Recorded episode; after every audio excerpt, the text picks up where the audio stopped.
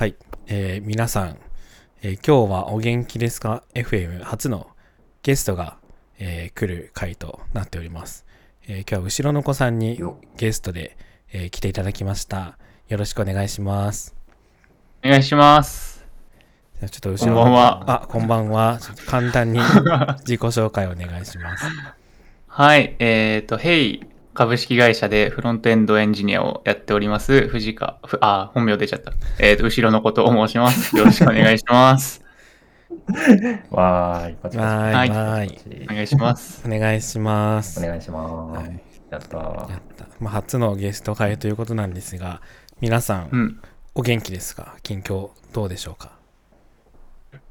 山の、はいまあ、ちゃんとじゃあ、後ろの子さんから聞きますか？あ、僕ですか、うん。そうですね。はい。まあ、あの、元気っちゃ元気で、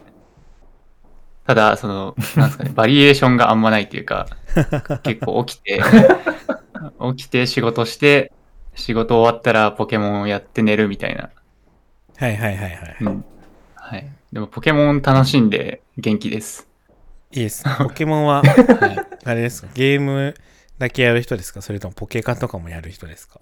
あー、僕ゲームだけやってて、ポケカはあんまり触ってないですね。カードゲームで言うと、遊戯王の方をやっ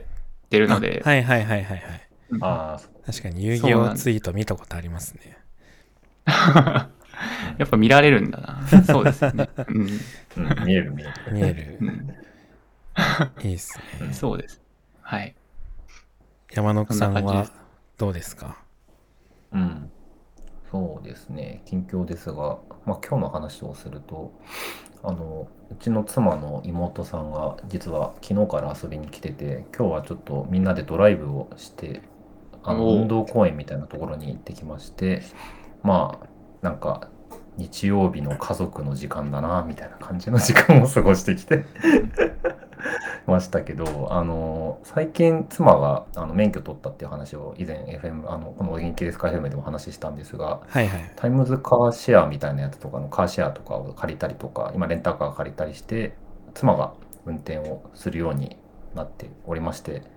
こう徐々にこう移動範囲が広がりまして、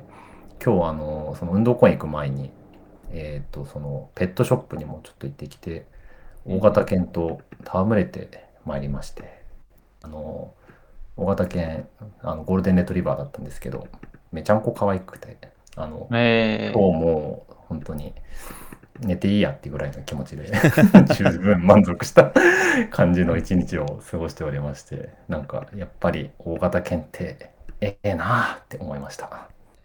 いいですね。いいいいですね。うんいいなうん、犬はいい本当に。ペットいいですよね。まだちょっとうちは猫そう猫ちゃんだけなんですけど来年にはあのワンちゃんも入れてより豊かな家族構成になるんじゃないかなという感じは あります。うんうん。いいな。後ろの子さんなんかペットとか飼ってますか、うん。僕、実家に小型犬がいて、もう、あれですね、小、小5か6ぐらいからいおる犬がいるんですけど、うん。室内犬で、すごい。うんうん、もうそろそろおばあちゃんなので。うん。っていう、ねあー。うん。で、こういうご時世なんで2年ぐらい会ってないんですけど、はいはいはいはいはい。うんうんうん。そうですね。会いたいですね。犬、可愛いっすよ、やっぱ。いいですね。可愛いですね。そう。なんか実家に、僕も犬欲しいなって思ったんですけど、はいはいはい。その、うん。実家に犬がいるから、なかなか飼えないんですよ。ああーなんか、ねこう浮気感みたいな のがあって、そう、飼えないんですよね。ー、やっぱ気づくもんですか？そのなんか違う犬の匂いとか。あ、どうなんですかね。あんまり頭良くないんで、多分、実家の犬は、そんなに敏感な方ではないと思いますけど。はいはい。まああるよねなんか動物のね他で触ってきた匂いがになってなんかうなってくるみたいなのがあって、今日家帰ったら猫が自分の服についてる匂いにやたらと執着して匂い嗅いできてたんでちょっと反応はあったかなって感じでしたああ、はいはいはいはい。確かになんか猫の方がね、うん縄張り意識強そうですもんね。うん。そうかもしれないうんそうなんです いいですね。あじゃあ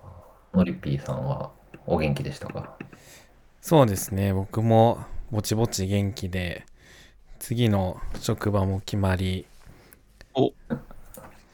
よ来年の1おめでとうございます月から、ありがとうございます。そう、某社で働くことになり、もうそれ以外は特にない。あ、でも先週の土曜日にバーベキューにうん。行ったんですけど、結構ああ。楽しかったですね。新木場の、新木場公園かな？にバーベキューに行きまして、10人ちょっとくらいで集まったんですけど、その10人ちょっとくらいで集まるっていうのが超久々だったんで、なんか、あ、こんな感じだったな、みたいなのを、そう思い、思い出す感じがありましたね。いいですね。う。うんん。なんか肉とか焼いたんですか？肉。そうですね。なんかそこはうん肉をみんなで買って持って行ったりとか、まあ、塊肉を買って行ったりとかして焼いたりとかしてましたね。あとなんかエビを焼いたりとか、アヒージョ作ったりとか、なんかいろいろいろやってましたね。なんか、なんか、いろいろあるな。そうなんですよ。なんかちょっと変わってて、なんかあの食材セットコースだと、なんか自分たちの持ち込みがダメみたいな感じだったんで、へえ。そうそうそう。その謎ルールですよね。食材込みコースだと、その、ダメですよ、みたいな、持ち込みダメですよって書いてあったんで、持ち込みしたいから、まあ、うん。道具だけ借りて、みたいな感じで。でなんか、うん。燻製機と、なんか、なんだっけ、なんか鉄の鍋みたいなのを借りて、それで燻製したりとか、なんかローストポークっぽいものを作ったりとかしてましたね。まあ、結構楽しかった。うんまあ、久しぶりのバーベキューって感じでしたね。いいですね。冬のバーベキューいいですよね。そうですね。うん僕が行った日は本当に天気も良くて、気温もそんなに下がらなかったんで、うんうんうん。非常に過ごしやすく、あとそう、夏だとね、あの、焚き火の火が暑くて、すごい大変だったりしますけど、まあ、冬はちょうど暖が取れていいみたいな感じで、うん。そうちょうど良かったですね。うんいいですよね。冬キャンみたいなのもありますけど、はいはいはいはいうんあなんか寒い中でこう、焚き火とか焚いてテント張るっていう。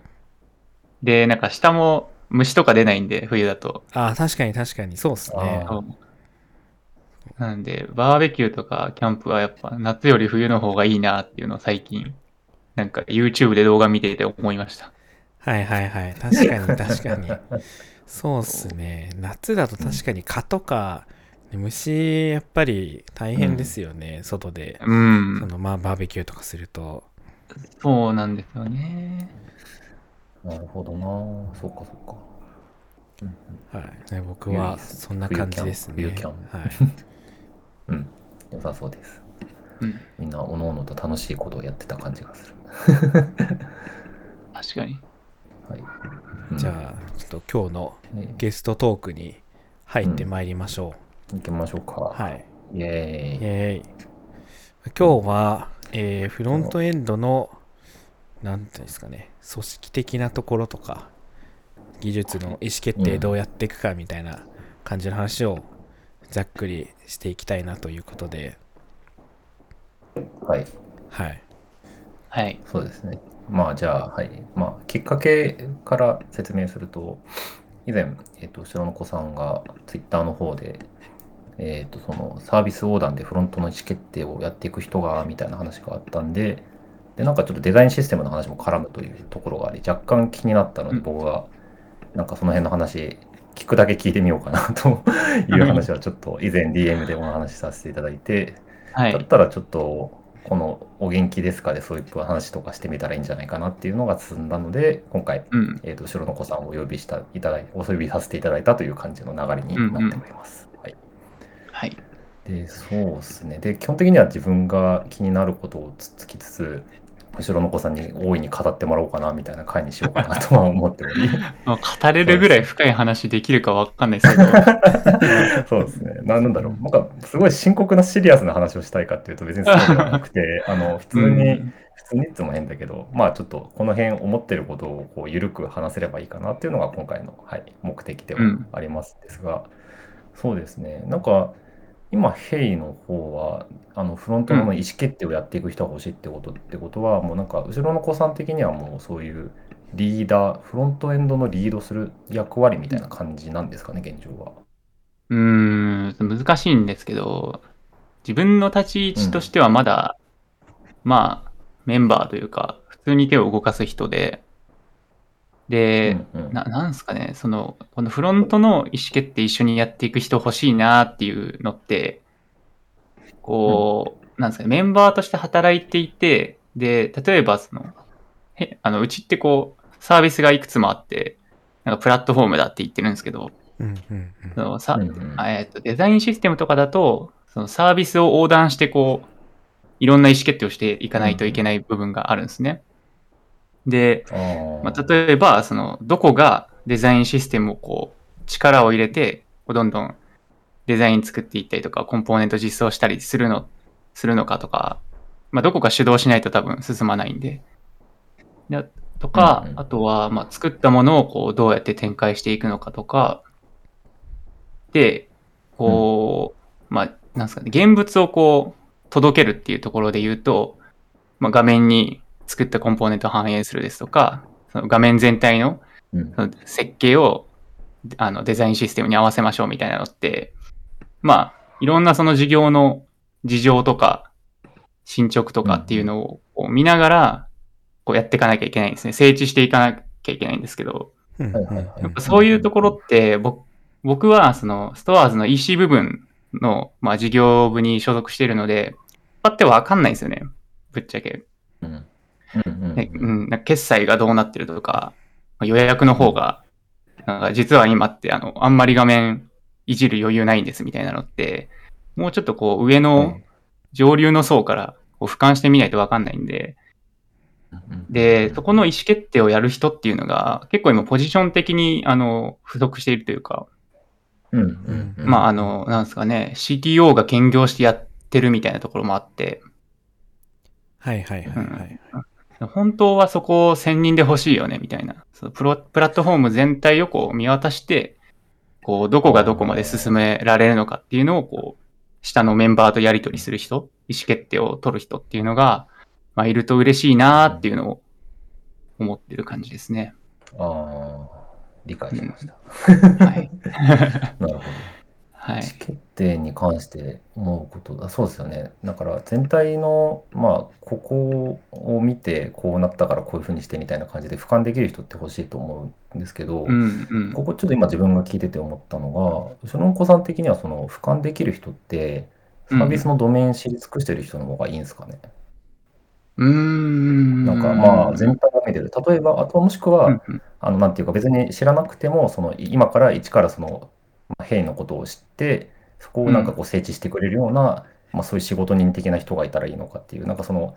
昔からいる詳しい人がそこをやった方がいいのかとか、それともなんか別にそうじゃなくても、何かそういうなんか平地、整地してくれる人がいたらいいのかっていう、そういうポジション的なスキルはどういう感じの人を求めてるのかなっていうのはちょっと今気になった感じですね。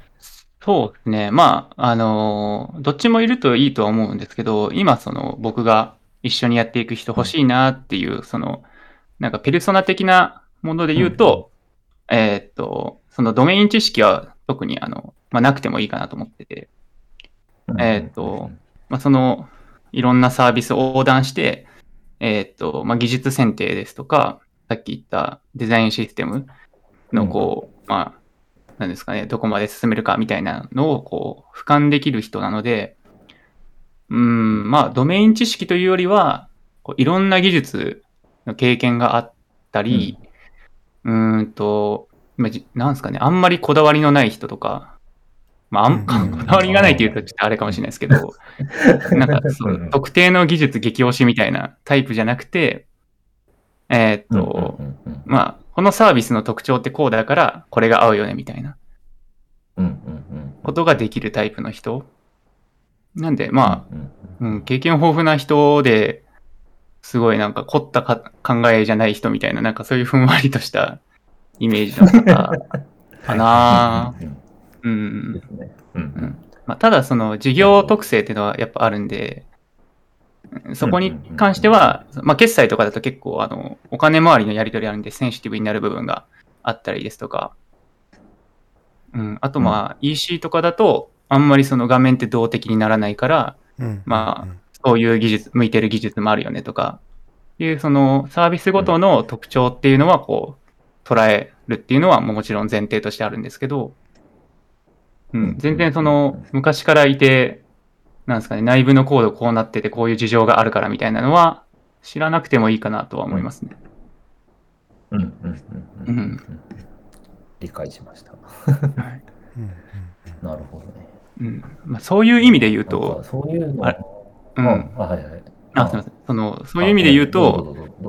あ、はい。えっ、と、なんか山野さんみたいな、そのアクセシビリティにすごい知見のある方も、はい。まあ、知見のある方というか、そういう知見も結構大事なと思ってて、はいはい。えっ、と、なんですかね、授業がい、サービスいくつもあるんですけど、結構そこのなんかこう、うん。なんですかね、ななんていうんですかね、ビジネスでなんていうかわかんないですけど、なんか、はい。その EC と、例えば EC サイトと決済がこう、なんかつながるみたいな、体験がこう、統一して提供し,、しましょうみたいになった時に、えっ、と、あー、うんうんまあサービスプラットフォームまたぐ時に、そのすごい全然なんか操作感違うとか、って多分ユーザー的にはマイナスなんで、うん全体のアクセシビリティとしてこういうとこ担保しましょうみたいな話ができる人も欲しいですね。ああ、うん。なるほど、なるほど。デザインシステムの文脈って、割とそのデザインシステムやってる人からすると、なんかうん。アクセシビリティは割と UI を作る面では共通の多うん分なんか知識ではあるなっていうか、むしろそこを重視できてないとデザインシステム構築み難しいんじゃないかみたいな話を以前は聞いてて、っていうのも、うん。まあ、アクセシビリティは要は単純には言えば、まあ、Web の原体験をちゃんと共通化できるっていうところはあるから、そう考えるとデザインシステムでブランディングとして提供したいものを共通でできるっていうことは、その辺の知識が必要になってくるっていうところは確かにあるので、その辺はまさになんか今聞いてて思ったけど、ドメイン関係なく、あの、うんちゃんと正しいものを正しく作るみたいな技術にはなるのかなってちょっと、ふと思いましたね。うん、そうですね。うん、まあ、まず、なんか CTO がまさにそこを向いてるんじゃないかとか思ったんですけど、やっぱなんか CTO、そうですね、CTO よりもうちょっと下で、えっ、と、メンバーの方に近くて、横断で動ける人みたいな、うんなんかふわっとしたイメージ。VPOE 的な、うん、なんかところになるうんうんうんうんありますね。うん。なるほど。うんうんうんうんこのはなんかちょっとノリピーうなずいてばっかなんですけど、どうでしょう、ノリピーもなんか 入ってみて、この辺なんか思うことあります？そうですね。まあ、その辺は僕も考えたりしたことはあって、まあ、フォリオの時は、あのーまあ、横断で見るひ人みたいな専任の人はいなかったんですけど、あの、フロントエンうんうん。なんですかね、フロントエンドエンジニアは各プロダクトのチームに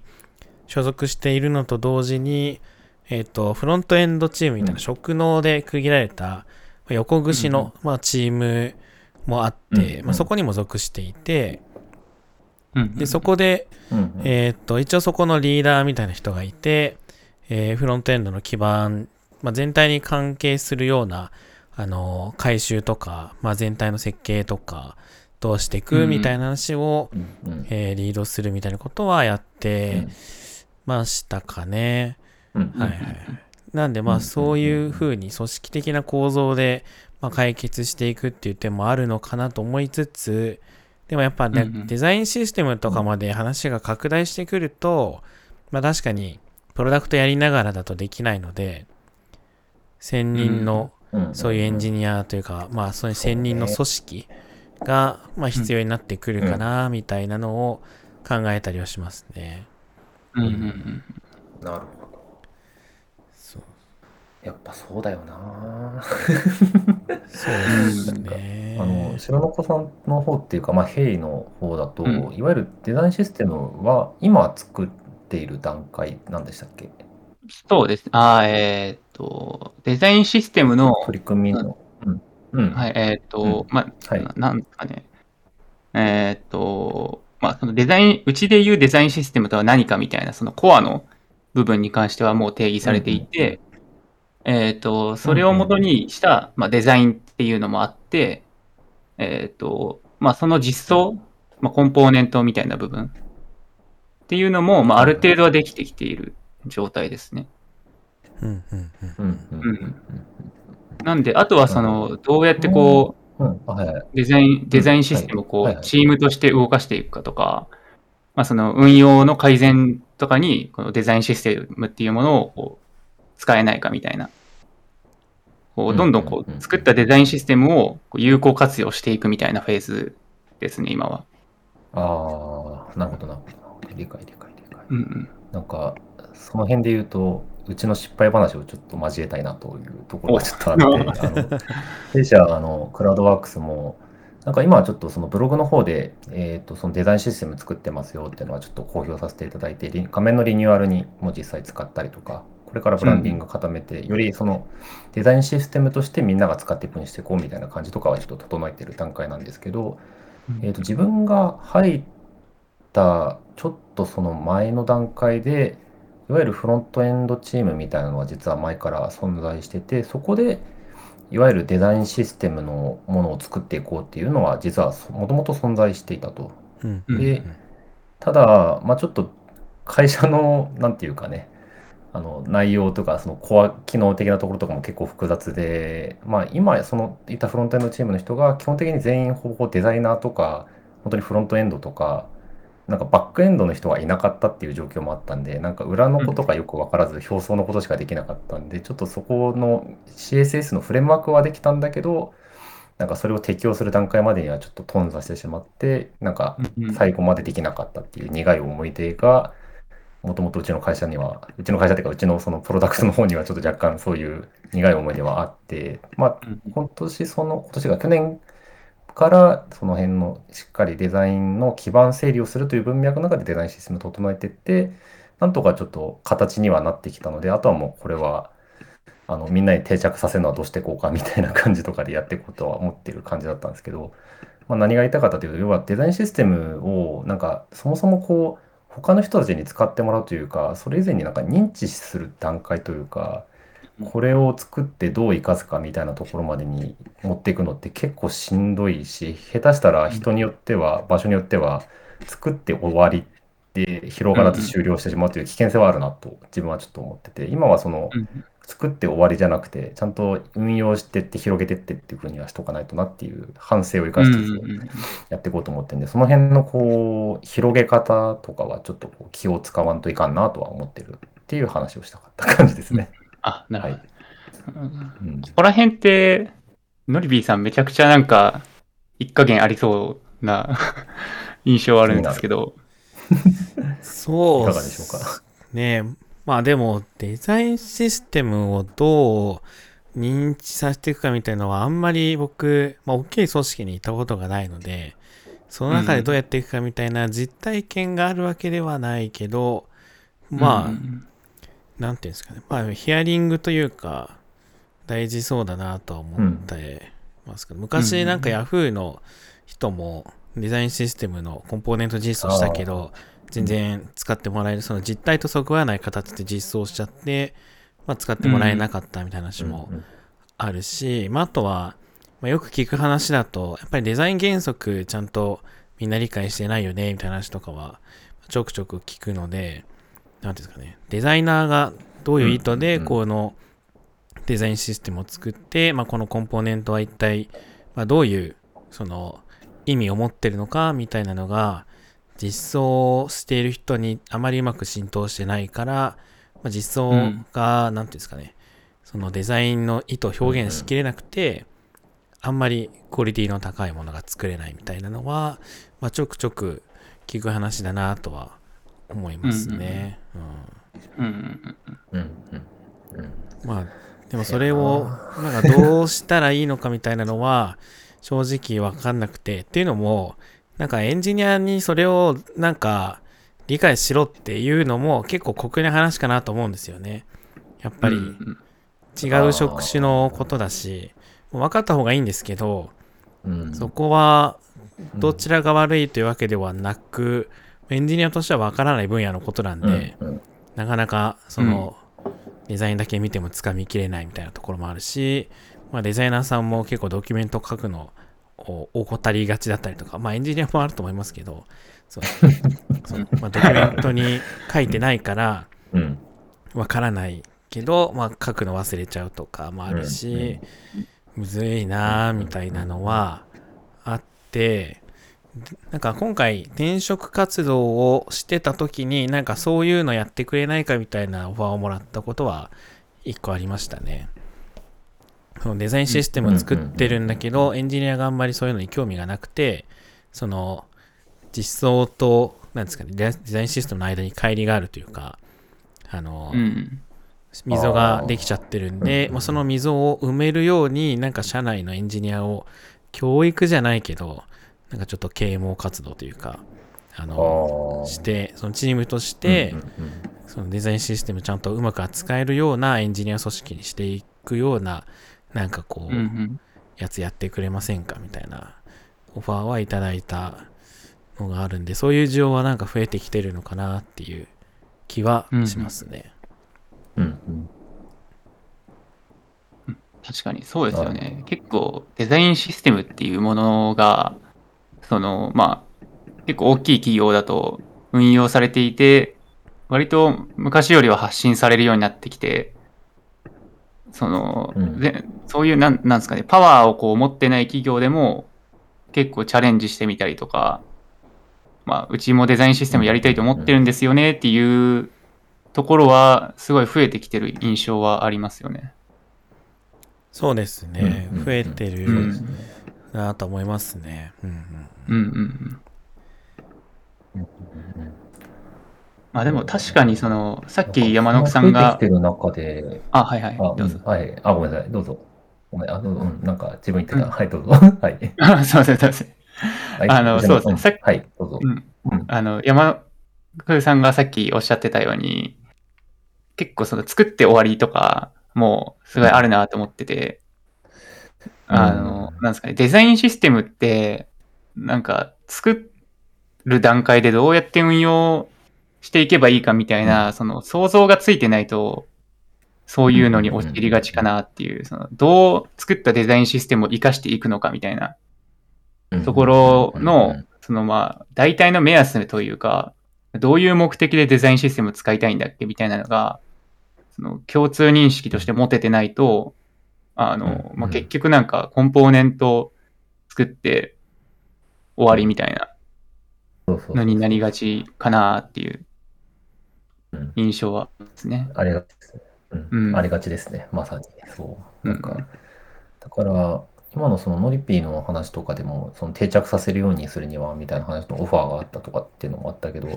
や、それを誰かに任せてできるのかっていうような気は若干自分は今聞いてて思ってて、あの、だって、しかもね、そのその辺の、そのあたりをやってくれるプロが来ましたみたいな感じで言えば、まあ、プロなんだなとは思いつつも、知らない人間がいきなり外から入ってきて啓蒙ってそれって定着するのかっていうような疑問を若干自分前は聞いてて思いつつうん。そうなんですよねうんだからなんか今自分が思ってることはデザインシステムをやっぱりその普段から使ってる道具として使えるようにしてほしいなっていうのが多分浸透させる意味なのかあのやるかやり方なのかなと自分は思っててうん。なんか、フロントエンドの実装の中でおいて言えば、自分は結構すごい感銘を受けて影響を受けたのは、ピクシブさんのデザインシステムの作り方で、あの、テールウィンドウの実装のベースからして、要は、テールウィンドウみたいな形で、その変数みたいなやつを入力しないと通らないよみたいな感じとかで、まあ、コードシンタックスじゃないと思うけど、まあ、保管か。とかで、ある程度こう補佐して出るようにするみたいな感じとかっていうのは、ある程度その、まさにデザインシステムという中で作られた、定義された変数が道具として実装で出てきてるっていう風になってると思うんで、なんかそういうところでこう補佐できる形ってのが理想ではあるなと自分はちょっと思ってるんですよね。うん。うん。で、なんでそういった、なんかそういう、そもそもの補完してきて出てくるような、なんかそういった機能とか何か合わせてっていうのが、こう、違和感なくしん、こう、自分たちの仕事の中で生きるみたいな感じとかでやれるっていうのは多分、何かできたらいいかなと思うけど、現状はちょっとなんかそれを作るところだと、自分の印象だと、自分の印象だと、なんか割と React TypeScript でなんで、ある程度その、複製で実装できるようなものができたら、うんやりやすいのかなっていうような気は若干してて、世に出てるデザインシステムの形見ると、割とそういうタイプスクリプト強者というか、なんというか、ある程度その辺でできたりするのも見たりするから、そういうのがあると割と強いかなっていう印象はありつつ、もちろんビューやアンギュラーやあのスベルトなどの何かそういうフレームワークを使って実現できる方が多分あるかもしれないんだけど、今世の中に出てるものを見ると割とそういうようなツールが多いのかなって自分は印象が残ってます。うんうんなんか自分の思ってることだけの話だったから 広がりがなくて申し訳ないんですけど。えーあのー、てかデザインシステムを React で実装している企業さんってすごい多いと思うんですけど、うん。その、うん。例えばなんですけど、弊社って、あのうん。ー、 M、M&A が多いんですよね。急にそのサービスが増えるみたいな。はいはいのあが結構多くて、でそうすると、その全そそのサービスの使ってる技術に依存してしまうんですけど、あの、ゆくゆくはやっぱデザインシステムに統合していかなきゃいけないんで、技術的な制約をこう、デザインシステム側から設けてしまうと、もうなんか、なんですかね、未来がないというか、そこで終わっちゃうんですよね。広がりがなくなってしまうっていう。そうですね。うん。ななんでそういう意味では、あの、まあ、テイルウィンドみたいな設定ファイルだけで済むような仕組みっていうのはすごいありがたい話ですね。CSS ってみんな使ってるでしょみたいな。ううん。そうですね。うん。確かに。ああ、そっか。MA は完全に今ちょっと言っていただいたんで、ちょっとすごく頭の中から完全に抜けてた話ですよね。だからうんサービスが全く特性と違うものが急に入ってきたときに、じゃあ自分たちの経路にいきなり合わせてくださいって言って、それが通用するかっつうと、そんなわけはないよなっては思ってて。うん、そう。だから、ドメインとか、なんかそういったサービスの技術によって力強い何かにこう引っ張られないようなものが透明的な感じでできるようなものが多分おそらくデザインシステムとしてあるべき形かなと今聞いてて思ってて、いや、そうなんだな、確かに。サービスが違うものが入ってきてった時は、どうすんだ？まああの一つあるのは、その斬新的に入れられるうん。全全身的、はいはいはい。あれうん。斬新？全身？わかんないけど、全身的な。んかいい。全身的なねうん。うん。入れ入れられるようにするっていうのがあって、あの、なんかデザインシステムにこう沿ってくださいって言うときって、なんか画面丸ごと変えてくれみたいなのが、まあありがちなんですけど、まあぶっちゃけ無理なんですよね。それって、その、まあさっき言った MA で参加してくれた、まあ、あのメンバーからすると、えなこの画面だけ、その全然前後の体験との整合性取れなくなっちゃうんだけど、みたいな。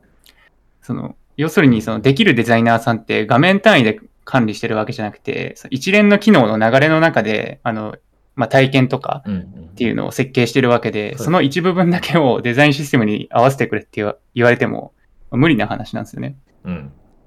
なんで、うん。そのう、ん。例えばですけど、えっ、と、デザインシステム上に実装されてるコンポーネントが、すごいアクセシビリティも完璧です、みたいな。使い勝手も良くて、インタラクションも最高で、めちゃくちゃいけてるんで、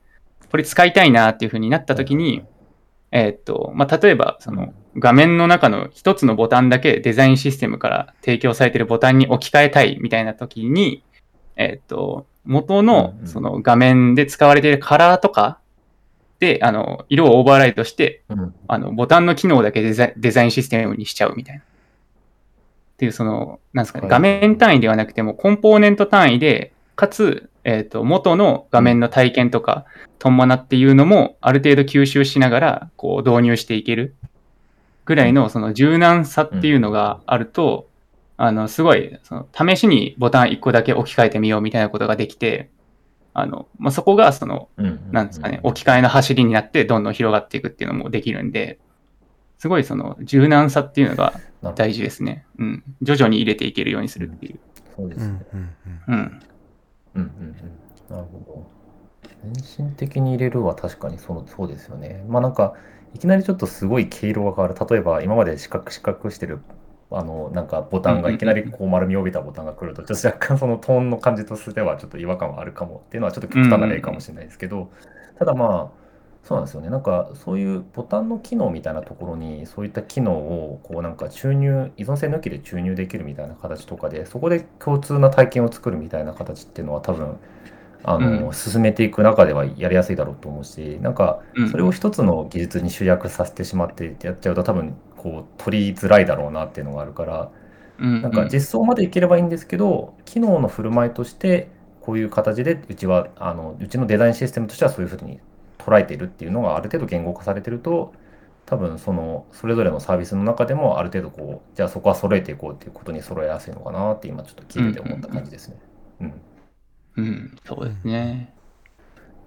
いや、なるほどねうん。いや、なんかデザインシステムの話で、ここういう話ができてなかったと思うから、なんかすごい新鮮な感じがして、めちゃくちゃ良かった。うんまあ、デザインシステムややり始めても、今年の1月ぐらいからずっとやってるんで、割となんか無限に喋ることはありますね。はいはい。結構うん 長いですね。今年の1月からだと。うん。そううん、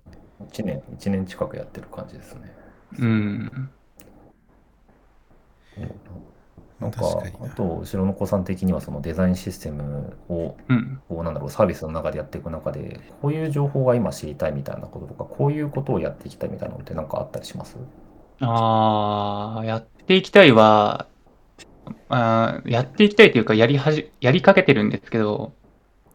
あの、なんですかね、デザインシステムをやっぱり、UI ライブラリとか、その Figma 上にあるデザインで終わらせたくないなっていうのをすごい今話してて、はいはいはいえーっと、結局なんかその作ったデザインシステムって使い方次第で、もういろんなとこにこう使えるよねみたいなことに、最近割と、あの、みんなが気づき始めてきたっていう状態なんですけど、うん。例えばその、はいはい。なんですかね、デプロイ頻度上げたいよねみたいな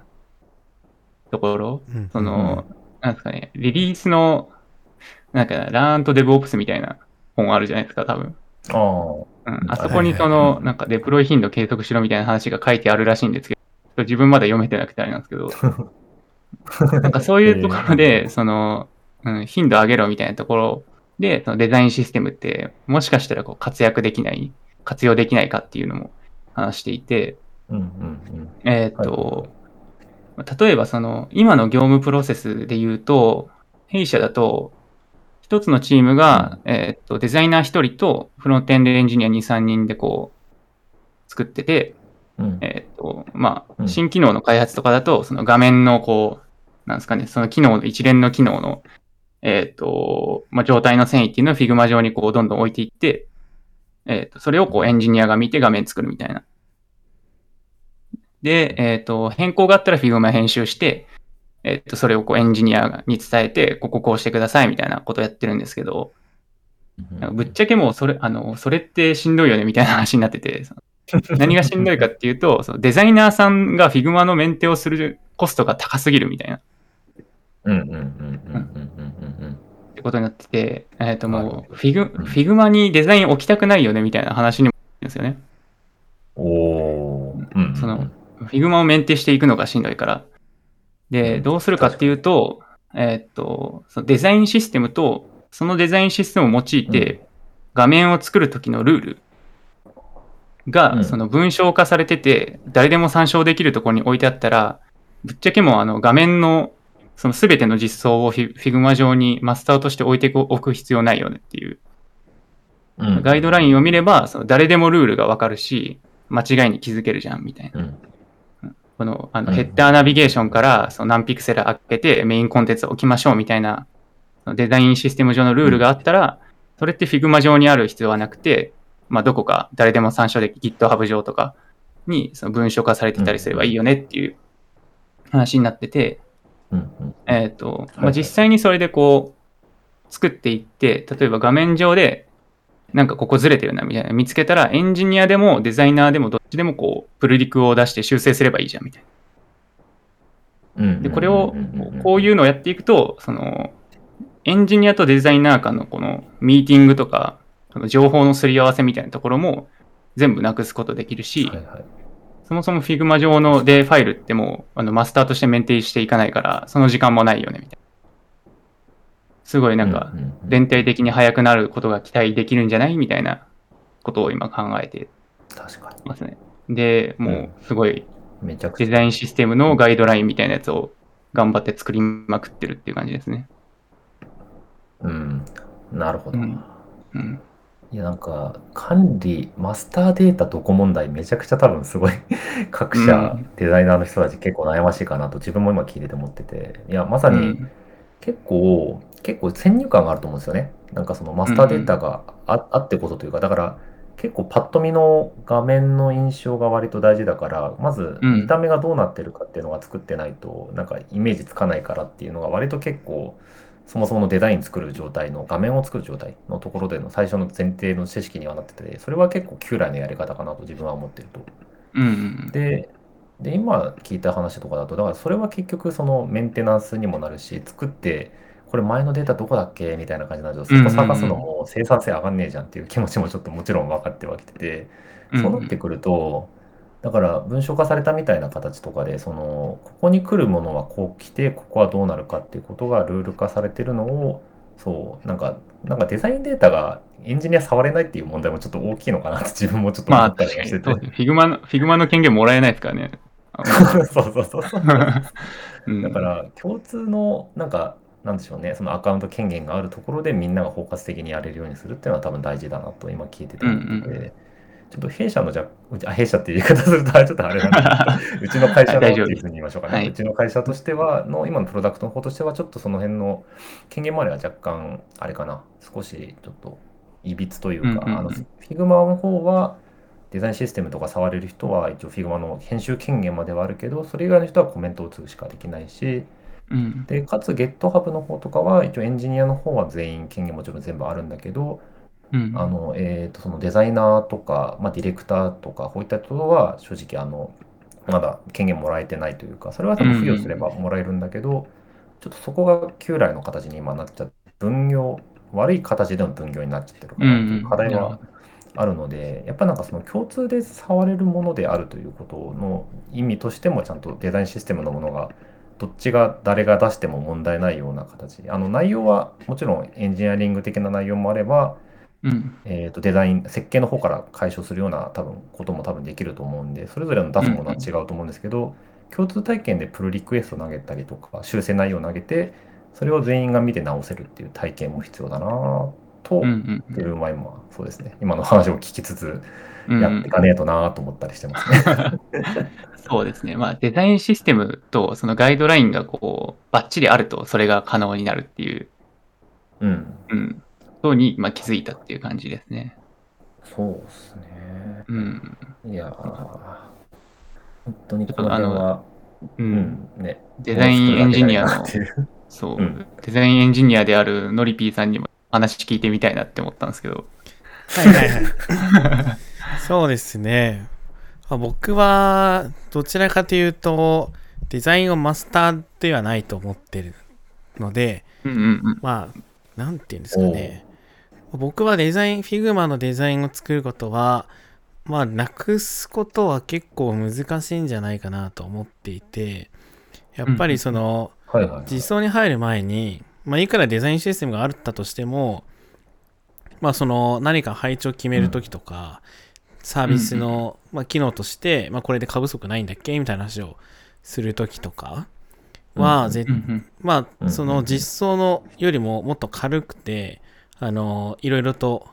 取り回しがしやすくて、まあ、みんなが見れて、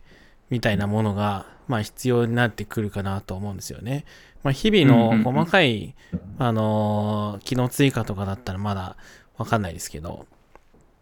なので、まあ、デザインファイルは、まあ、必要というか、そのエンジニアとデザイナー間のコミュニケーションだけではないところ、企画の人に見せたりとか、まあ、お客さん、ユーザーの人に何か見せたりとかも必要だし、まあ、なんかそれをな無理になくしていく方法を探すっていうよりかは、まあ、デザインとその実装を同期させるっていう考えを捨てた方がいいのかなって思ってて、だからデザインが絶対に正しいっていうわけではなくて、まあとりあえず出てるものがまあ一応正しいんだけど、まあデザインとしても置いとくというか、デザインシステムのデザインも、まあデザインシステムのじデザインデータとしてのそれはこっちにあって、まあ、実装はまあじゃあ例えばストーリーブックとかにあってみたいな感じだけど、まあ、最終的なそのなんていうんですかね体験設計があのコンプリートできてればまあその細かい差異というかは、まあ、許容できるところは許容していったりとかうん。っていう感じがいいんじゃないかなと思ったりはするのと、あと、個人的には、こうガイドラインを作るっていうよりかは、なんか情報設計のルールみたいなのが大事かなっていう思ったりはしてますかね。まあなんか、まああと、僕もなんかガイドライン作ったら全部いけるんちゃうかと思ってた時期もあったんですけど、なんか、例えばまあルールが 8ピクセルと16ピクセルとみたいなんで決めてたとしたときに、ここの隙間、まあうん。ガイドライン的には16なんだけど、8にした方が見やすくないとか、そういう、まあそのデザインシステムの中で決まったルールの中でどっちを選択するかっていうのが結構難しいというか、まあデザイナー間でも意見が割れるみたいなこともあると思うんで、やっぱりそのなんか、うん。かっちりその、デザインを、ん？そのレイアウトのガイドラインみたいなのをバッチリ決めたとしても、やっぱり揺れというか、まあ、あると思うので、まあ、その議論をするための、まあ、Figma のデザインみたいなものは、まあ、必要になってくるのかなと思ったりは、するかなっていう感じですね。まあ、なんで、うんそうっすね。まあなんかどっちかを、何かどっちかに寄せるとか、なんかどっちかをマスターとして必ずメンテナンスしなきゃっていうかは、まあ、どっちも、どっちの状態でも、なんですかね。こう、お互いがお互い独立して存在することを許容する仕組み作りみたいなものを考えた方が、まあ、スケールするんじゃないかなと思ったりはしますね。うんうんうんうんうんうんうんそうですね。あの、なんか言う、言うの忘れてたんですけど、その Figma 上からそのマスターデザインを消すっていうのはそうなんですけど、デザイナーさんがこう議論したりとか、新しいデザイン作るときに使うツールとしてのその Figma のデザインっていうのは、あの残すっていう。じゃないと、その、なんですかね、デザインをこう揉むみたいな作業とかが、あの、全然どこでやればいいのみたいな話になっちゃうんで。ただ、その、なんか、ま、マスターとして、その、なんですかね、世に出てるサービスってこのデザイン、このマスターデザインに沿ってるはずだみたいなことをやめようみたいな。だから、あの、ノリピーさんが言ってるような、こう、こととだいぶ近いのかなっていう。はいはいはいはいはい。うん。確かにそうですね。うんうんうん。まあ、修正するなら実装を直そうぜみたいな感じそうですね。にしようっていう感じですね。うんうんうん僕もそれはいいと思いますね。やっぱりなんか出てるものを中心に考えた方が、やっぱり、なんていうんですかね、楽というか、うんうん。まあ、例えば Figma でそのコンポーネントを作られていて、デザイン的にはこういうコンポーネントですみたいなのが定義されてたとして、でも実装は僕は別にコンポーネントに分けられてなくてもいいと思ってるんですよ。画面として、体験としてデザイナーが思ったものと遜色ないものがリリースされてれば、別に実装がどうなってようと、僕はいいかなと思ってるんで。なん、でそうですね。まあ、その、体験せ、体験、その、なんていうんですかね。まあ、必要な要件、機能、体験みたいなところが、その実、デザインと実装間でずれてないことだけ確認すれば、まああとは出てるものが正しいみたいな感じで、あの、やっていけばいいんじゃないかなと思ったりしますね。うんうんうん。いや、めちゃくちゃわかりますね。なんか、そ相談してよかったです。すごい、なんか自信がつきました、今。ええよかった。そう。いい話か。ずうんずっと思ってたのは、やっぱその、コンポーネント化するとかって別に、あの、エンジニアの都合であって、別にデザインシステムに必須なことではないんうん。ですよね。うんうんうんうんデザインシステムとしてうのん、その、え、なんですかね、体験の提供ができていることこそが目指すところであって、コンポーネントを作ることって、単にそのエンジニアが便利だからやってるだけで、スケールさせるためとか。うん。うんなんで、あの、そこはこう分けて考えるというか、実際にその、うちでも、コンポーネントを今作ってるんですけど、その、その前って、うん。もう、あの、各、その EC とか決済とかで、そそれぞれデザインシステムに沿ったコンポーネント作ってもらってて、内部で。あの、はいはいはい、はい。一旦そあの、あ、はいあの、もう物として提供しようみたいな。後から、そこの実装を、うんあの、コンポーネントにどんどん切り出して、こう、集合させ作ろうみたいな、まあ、フローでやってたんで、うんうんうん。で、そこのフローって、まあ、エンジニア都合なだけなんで、そこはすごい、あの、うん。なんですかね納得できるというか、まあ、すごい同意、なんですかね。うん。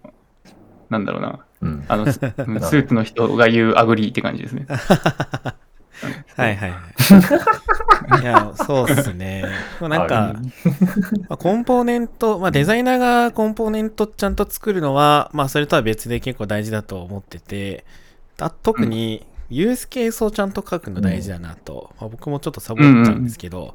このコンポーネントはどういう時に使うべきもので、まあ、どういうそのデザイン的な意味を持ってるのかみたいなのをちゃんと決める。ただ、これがコンポーネントですみたいな感じでスタイルだけ定義するんじゃなくて、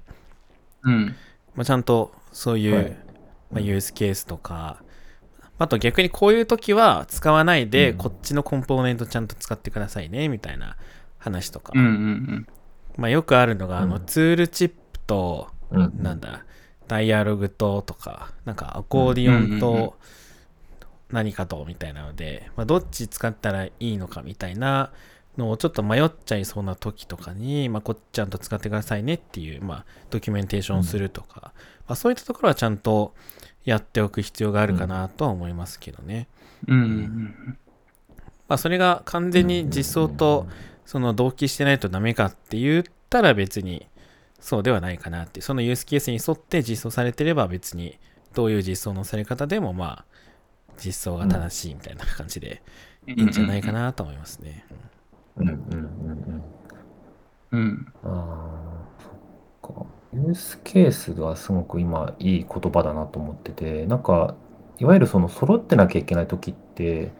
割とその色が違うとか、例えば右に寄ってるだとか、なんか動きが違うとかっていう、そのコンポーネント単位が持つ、そもそものその、や、なんだろうな、機能面的なところの細かい実装の話しかしてないと思ってて、うん。だからそうじゃなくて、なぜその色がそうで使われてるかとか、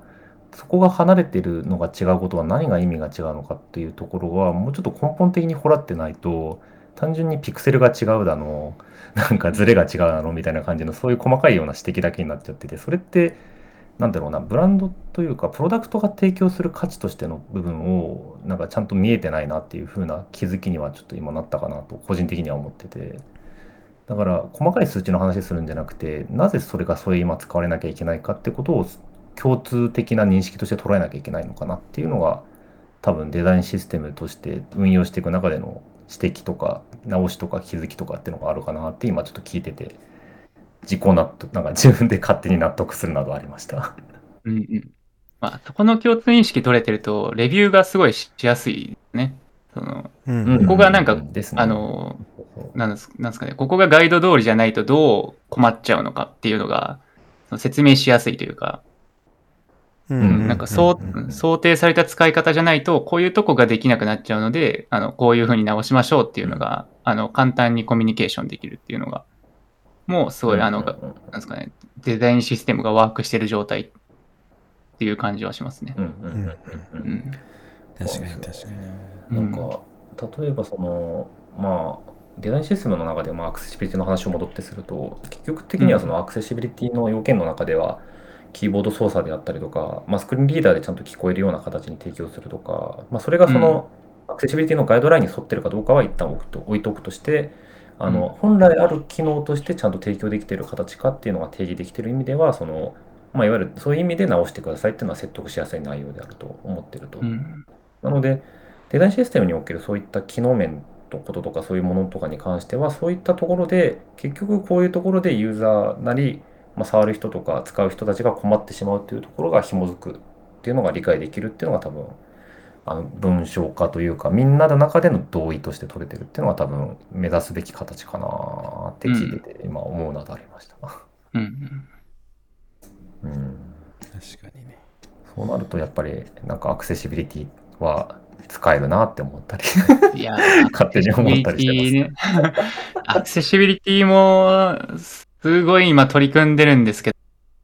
うん。山野さんにもあのちょっといろいろご協力いただいて、あうん。はい、すごいあの、あれでめちゃくちゃあの先に進めたので、すごいありがたかったんですけお素晴ど、らしい。いや、はい。素晴らしいです。もうす難しいですね、アクセシビリティってその、ななんですかね、僕の感じてる難しさってちょっとなんか変かもしれないですけど、ああの、うんうん。はい。ななんですかね、てななんだろうな、手を抜くと全く実装できないっていうのがすごい大変だなと思って、その、なななうん。なんですかね、そう僕ビュー、ビューを仕事に、うん。あのしているものなんですけど、はい。はい、あのはい。ビューって結構、あの、はい。うん。ビューって結構、あの適当に実装しても動くというか、その JS らしさがあるんですよね。うん。コンポーネントをむちゃくちゃにしても、そのあんまり外部に影響しないとか、っていう作りになってそのまあ、あんまりリテラシーない人でもリアクティブな実装ができるっていうのが売りなんですけど、結構そはい。のアクセシビリティって、そのななんですかね、普通の HTML の知識を持ってる人が普通に書いても達成できないこともあって、うん。あの、まあ、はい。うんはい。そのアアリアラベルとか、あとはあの、うん。モーダルのそのフォーカストラップとかっていうのは、結構その、頑張らないと実装できないじゃないですか。そういう点で、うんやっぱりそのそうですチャ、アクセシビリティをまだチャレンジしようっていう、その人じゃないと、うんあの満たせないことも結構あるなって思って、すごいなんか、うんハードルの高さをなんか、やればやるほど感じますね、あれは。うん いや、いいですね。すごい、すね。すごい。い。やいや、面白いですね、でも。そうなんですよね。うそうですね。故に、その、まあちょっとアクセシビリティの話には乗っちゃうんですけど、なんかそのアクセシビリティって結局後付けてもなんとかなるんじゃないのっていう誤解が割とあるというのは、ちょっと、いわゆる、あの世の中での俗説としてあるよなっていうのはありつつ、ただ、結構もう、アクセシビリティを考慮して、あのある程度こう広い人が使えるっていう考慮をするんであれば、もはやもう企画段階というか、UX のデザインの段階のところからすでにもう取り組まなきゃいけないところで、下手したらもうリプレイスどころか、もう一からガラッとやり直すみたいな感じにはなっちゃうっていうのが、ちょっとしものによってはあるっていうのが正直なところですと。でただ逆に言えばその部分をデザインシステムなりもしくはそういうなんか根底の設計概念みたいなところとかあのコンポーネントのなんかそういう作りの概念みたいなところとかである程度定着できていればそういったところをあの取り戻すコストは全くうんあの減らせある程度は減らせる100%戻せるかはちょっと分かんないですけど、ただ、うん、そうですね。なんかちょっとでもその広げていくようなことにはなると思うのでやっぱりちょっと最初からその辺を意識した設計なり企画なりをするのは大事だなと改めて自分もやりつつ思ってますね。そうですよね。ある程度デザインシステムでカバーできたら、まあ、そのそういうコストっていうのは抑えられるかもしれないんですけど、まあ、うん。どうしてもその、まあ、ラベルの紐付けとかっていうのは、その実際のそのサービス側でやってもらう必要もあるので、まあ、そのやっぱり全体として考える必要はあるなっていうのはありますよね。うん。うんうんうんうん。ですね。うん、なんか、あとなんか、す自分の局所的なあ、すいません。あはいはいま。あ、どこまでできるかみたいなところってまだ見えてないというのも正直なところで、なんかここまでやったら終わりじゃない。まあ、これはもうデザインシステムにも本当関わってくるんだけど、やって終わりじゃないのが、もう、まうんあ、アクセシビリティだけに関わらず、非機能要件として関わるものとかは、ある程度もうそうにはなってきてると思ってて、その辺が、まあ、正直なところ、なんていうか、ひお金にどう、こうお金というかね、事業とか会社の成長にどうこうフィードバックを与える、あのいい形でこうお金をうん。生み出せてるかみたいな感じを言語ができるかっていうと、ちょっとむずいなって正直。思ったりしつつ、ただでもそこがあるおかげで基盤があって、こうできるところがあるから、なんかこう、やっぱそういうデザイン基盤、デザインのシステムを作ったりとかそういうのをやっていく中での OKR を設けるって結構しんどい話だし、なんかちょっとやめてほしいなっていうような 個人的なちょっと願望はありつつ、ちょっとでも会社としてのそのなんかややってる成果発表みたいなところ多分あるから、この辺の塩梅ってどうするんだろうな、みたいな。まあ、そこむずいっすよね。結構、うちだと、その、アクセシビリティをこう主導してやってくださってる方が、割とその PM の方とかに、あの、いろんな説明とかをしてて、結構あの PM の人も、ああ、いいねって言って、合意もらってやってたりとかはしてるんですけど、まあ結構、そうですね、実際にこう、OKR として置けるかって言われると、まあ、なんだろうな、概念的にはあのそうだろうけど、実際どうなんみたいなとこはあんまりその証明できないみたいなのが多くて、うんうんあうんの例えばそのストアーズ使ってくださってるお客さんって、こう、まあ、何百万人いるから、えっと、その、なんですかね、あの、アクセシビリティの、あのカバー範囲の中にいる人って、えっと、まあ、うん。公的に出てる数値で言えば、あの、うちのお客さんのうちのこれぐらいのパーセントいるよね、みたいな。うん。ってことは、そこを解決、うんあの解消してあげれば、これぐらいの、まあ、なんですかね、売り上げがうん。向上する可能性はありますよねっていう、その、あくまで可能性であって、まあどれ実際にどれぐらいっていうのはまだ出せてない。うん。うん。うん。うん。うん。うんっていうのは結構、まあ、あるっちゃある。解決は難しそうだなっていうのは感じます。うんうんうん。そうですね。確かに。うんまあでもうん、なんか、こういう考え方をしてるのがそもそも良くないのかなっても思ってて、ななはいはいはい。さっき、うんあの、非機能要件っていうふうにあのおっしゃってたと思うんですけど、うんそもそも機能要件に入れ,、はい入れるべきじゃねみたいな。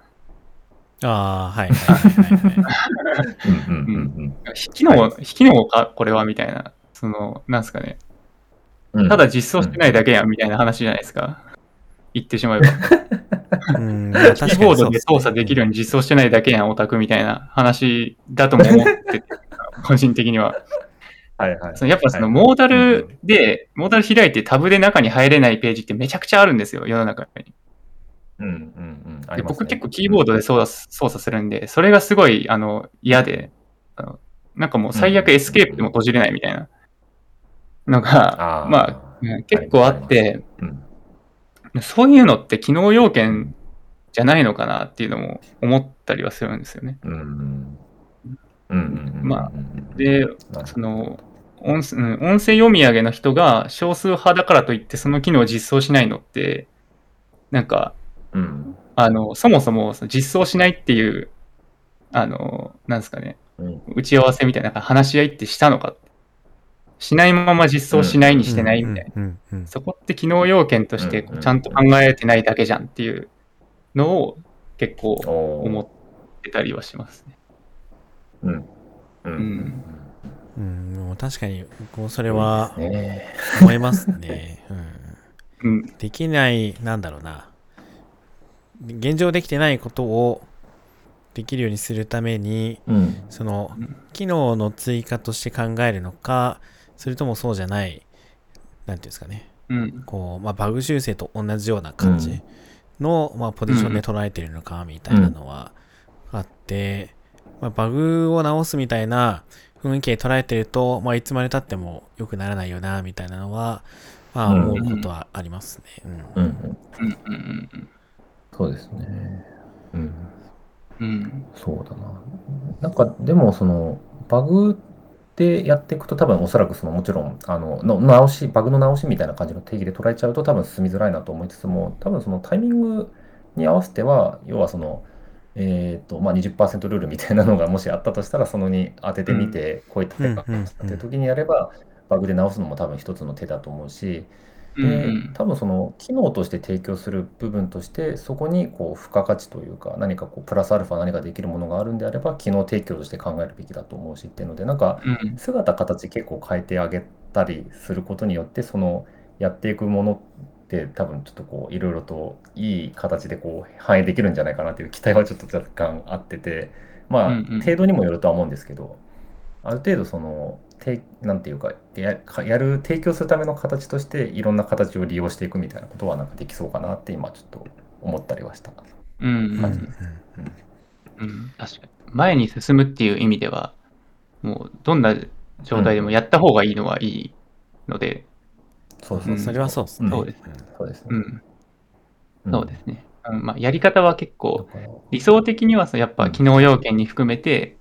もう作る段階から、うん、あのこれをやるやらないっていうことが議論できているのが多分理想だと思うんですけど、とりあえず何か始めてみるっていうところで言うと、まあ、そういうやり方もすごいありっていうか、まあ、実際にうちがそういうふうに始めたので、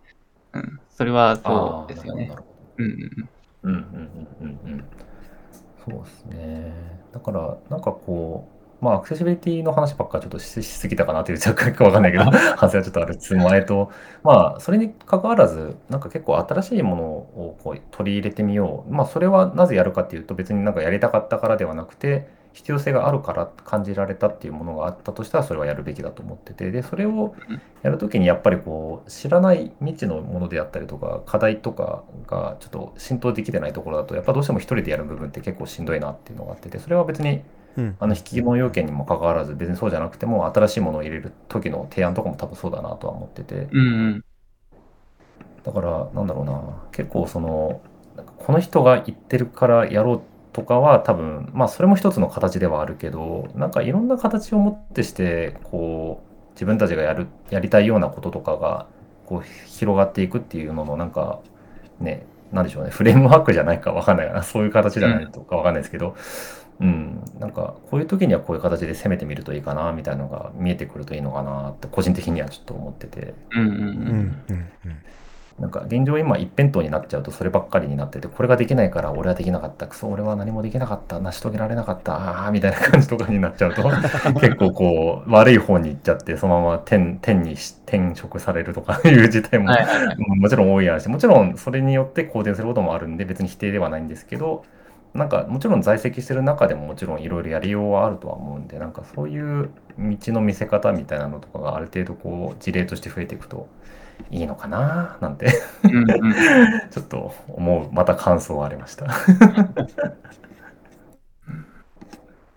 そうですね。あ、僕がちょっと、まあ今までの話と全く関係ないんですけど、その後ろの子さんが言ってたフロントエンドの意思決定一緒にやるみたいな中で、デザインシステム以外だと、なんかどういうところが課題感としてあったりするんですかね？ああ、うーん、まあ、結構その、してほしいな、してほしいなっていうか、いるとありがたいなっていうのは、えーっと、うん。まあ技術の、その、な移り変わりっていうのはどうしてもあると思うんですよね。はいはいはい。で、うん。えーっと、まあ、うちで言うと、ストア側の画面ってもう AngularJS なんですよ。ああのそうなんですね。はいはいはい。そう、AngularJ、あの、Rails のテンプレートに AngularJS 使ってるっていう結構やばい、やばいって言うとあれですけど、あの、失礼ですけど、あの、そう、まあ、すごい時間が経って、あの、どんどんメンテナンスできる人がいなくなって、えっ、と、うん AngularJS のそのサポートっていうのも、あの、もうすぐ LTS 切れるっていう状態になっていて、うんそうなった時に、その、どれぐらいその、そこへの対応にアクセル踏めるかっていうのって、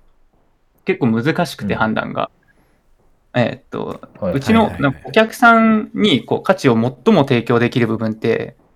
ぶっちゃけ言うとストア側じゃなくて管理画面の方なんですよね。そその日々のオペレーションの改善っていうのがやっぱり最優先であって、えーっと、まあ、ストア側の改善っていうのはどうしてもこう、まあ、なんですかね、ダッシュボードって言ってるんですけど、その管理画面のダッシュボード側よりは下になってしまう。ただ、そのうん技術的にこの見えてない部分で、あの、そのストアオーナーさんに影響が出てしまっている部分っていうのももちろんあって、えーっと、例えば最近だうんと、あの、Core Web Vital とかで、その、なんですかね、ページのパフォーマンスが SEO に影響するみたいな話も出てきていると思うんですけどそういった面で、その、直接はこう、あの、オーナーさんの価値提供と関係ないんだけど、こう間接的にどんどん下がってしまっている部分っていうのがあるんですよね。うんうんで、うんえーうんここを改善しようと思うと、結構そのフロントの知識とか、えーっと、まあ、サーバー側の知識もそうですけど、あとはその、なんですかね、事業としてこういうことが今必要ですよねっていう、その、えーっと、優先順位付けのところに関わってる人が、こう、もうここはやりますって言わないとなかなかできない。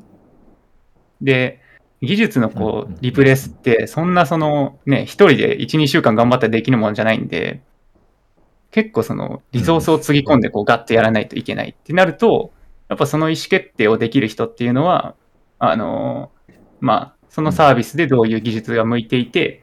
えっと、まあ、2、3年後とか5年後、10年後、えっと、この技術ってどうなってるんだっけっていうのがある程度予測ついている。で、えっと、まあ、うん。なんですかね、下のメンバーと、まあ、頻繁にやり取りできるぐらいの役職。その CTO とかってもうむちゃくちゃ忙しいんで、1週間全くあの、うん。メンションつけても帰ってこないとかざらにあるんで、じゃなくて、こう結構そこに注力 注力するってなったら、まあ割と、あの、議論ができるような方みたいな、そういう人がいると一気に進むなっていうのは思ったりしますね。なるほどですね。うんはいはい。はい。その辺さっきあのうんうんうん。あの、ノリピーさんが、あの、まあ、次の職場が決まったっていうふうに聞いて、ちょっと残念な、残念だなって思いましたけど、僕は。え もし、もし、もしよかったらノリピーさんとかどうかなとか、心の中で思ってたんで、ー えーありがとうございます。そうなんです。ちょっと、えーそう、ステルス、ステルスそう転職活動だったんで、うん。でも確かその辺の意思決定難しいなっていうのは、フォリオに行った時にすごい思いましたね。うん。うんうんまあ、フォリオは、どあのフレームワークではなくて、あのフロータイプをタイプスクリプトにしたいみたいな 話とか、そういう話がちょこちょこあったんですけど、やっぱり、り、なんですかね、割とこう、俯瞰して見れる人じゃないと意思決定が難しいっていうのと、まあ、やっぱなんですかね、それをリードするのもうん、いろんなプロジェクトとこう、なんていうんですかね、手綱をこう取り合ってというか、うん。まあ、リソースは有限なんで、じゃあうん。こっちのプロジェクトが今これぐらいだから、みたいな、まあこれくらいのこうリソースの空きがあって、じゃあまあどれくらいのこう実装ができるよね、みたいなところで、まあどれ、時間に対して、まあどれくらいこう、その大きいタスクをこう小さく切って、まあ進めていくのかうんみたいなところとか、まああとそれに対する仕組みの作り方とかみたいな考えると、まあかなりこう視野が広くて技術的にもこういろんなものを見てる人じゃないとなかなかこう厳しいなっていうのはね思いましたね。うんうんうんうん。そうなんですよね。フロントの刷新するっつって、フロントの知識だけすごい人来ても、結構難しいそうっですよねうん実難しいですね。際は。そうですねそうなんですよ。そこが難しいところなんですよね。そうそうなんですよね。うん適宜バックエンドの人とも話さなきゃいけないし、デザイナーとも話して、ああ、そういうこで、なんか、その設計みたいなところもしないといけなかったりとか、まあ、テスト設計もそうだし、その全体の設計もそうだし、うん。なんでそうなんですよね。うんフロント、まあ、この前のロコさんが言ってた、あれじゃないですけど、と。うん。フロントエンドから入って、フロントエンドだけやってるとなかなか難しいみたいな、うんうんありますよね。うん。う。うんん。うん、そうですね。うんこの話しますか？不可じ不確実性の。ああ、はいはいはい。ちょっとしますか、じゃあ。ちょっとネタに上げてみたけど、うん。そうですね。不確実性請負人でしょうか、我々は、みたいな。あの、なんかちょっと聞いてみたいんですけど、うん。あの不確実性請負人としてこう見られることってい嫌ですか？あああ、嫌かどうかか。えっ、ー、とね、うーん、どうなんでしょう。わかんない。い あーまいちわかんないな。なんか、まあ、例えば、まあ、多分その、なんか雑用みたいな感じとかで思われるのは、ちょっと多分あんまり心よくないかなとは思いつつ、ただ、そうですね、結構その、これから、まあ、なんていうか、ブラウザのベンダーの方の割と都合によっちゃうところは多分あると思うんですけど、そこの不確実なところにある程度こう処置していくってことは確かに間違ってはないから、それはそうみたいな感じのよくわからない、相反するような気持ちはそそこにあるような感じはあるんだけどもなんかこう人からこう雑用でやってくれって言われたらちょっとそれは嫌だなとは思いつつでも我々ってそういう請負いをするからやらないとなみたいな感じかな。だから嫌という感情は別にないかもしれない、うん。そうですね。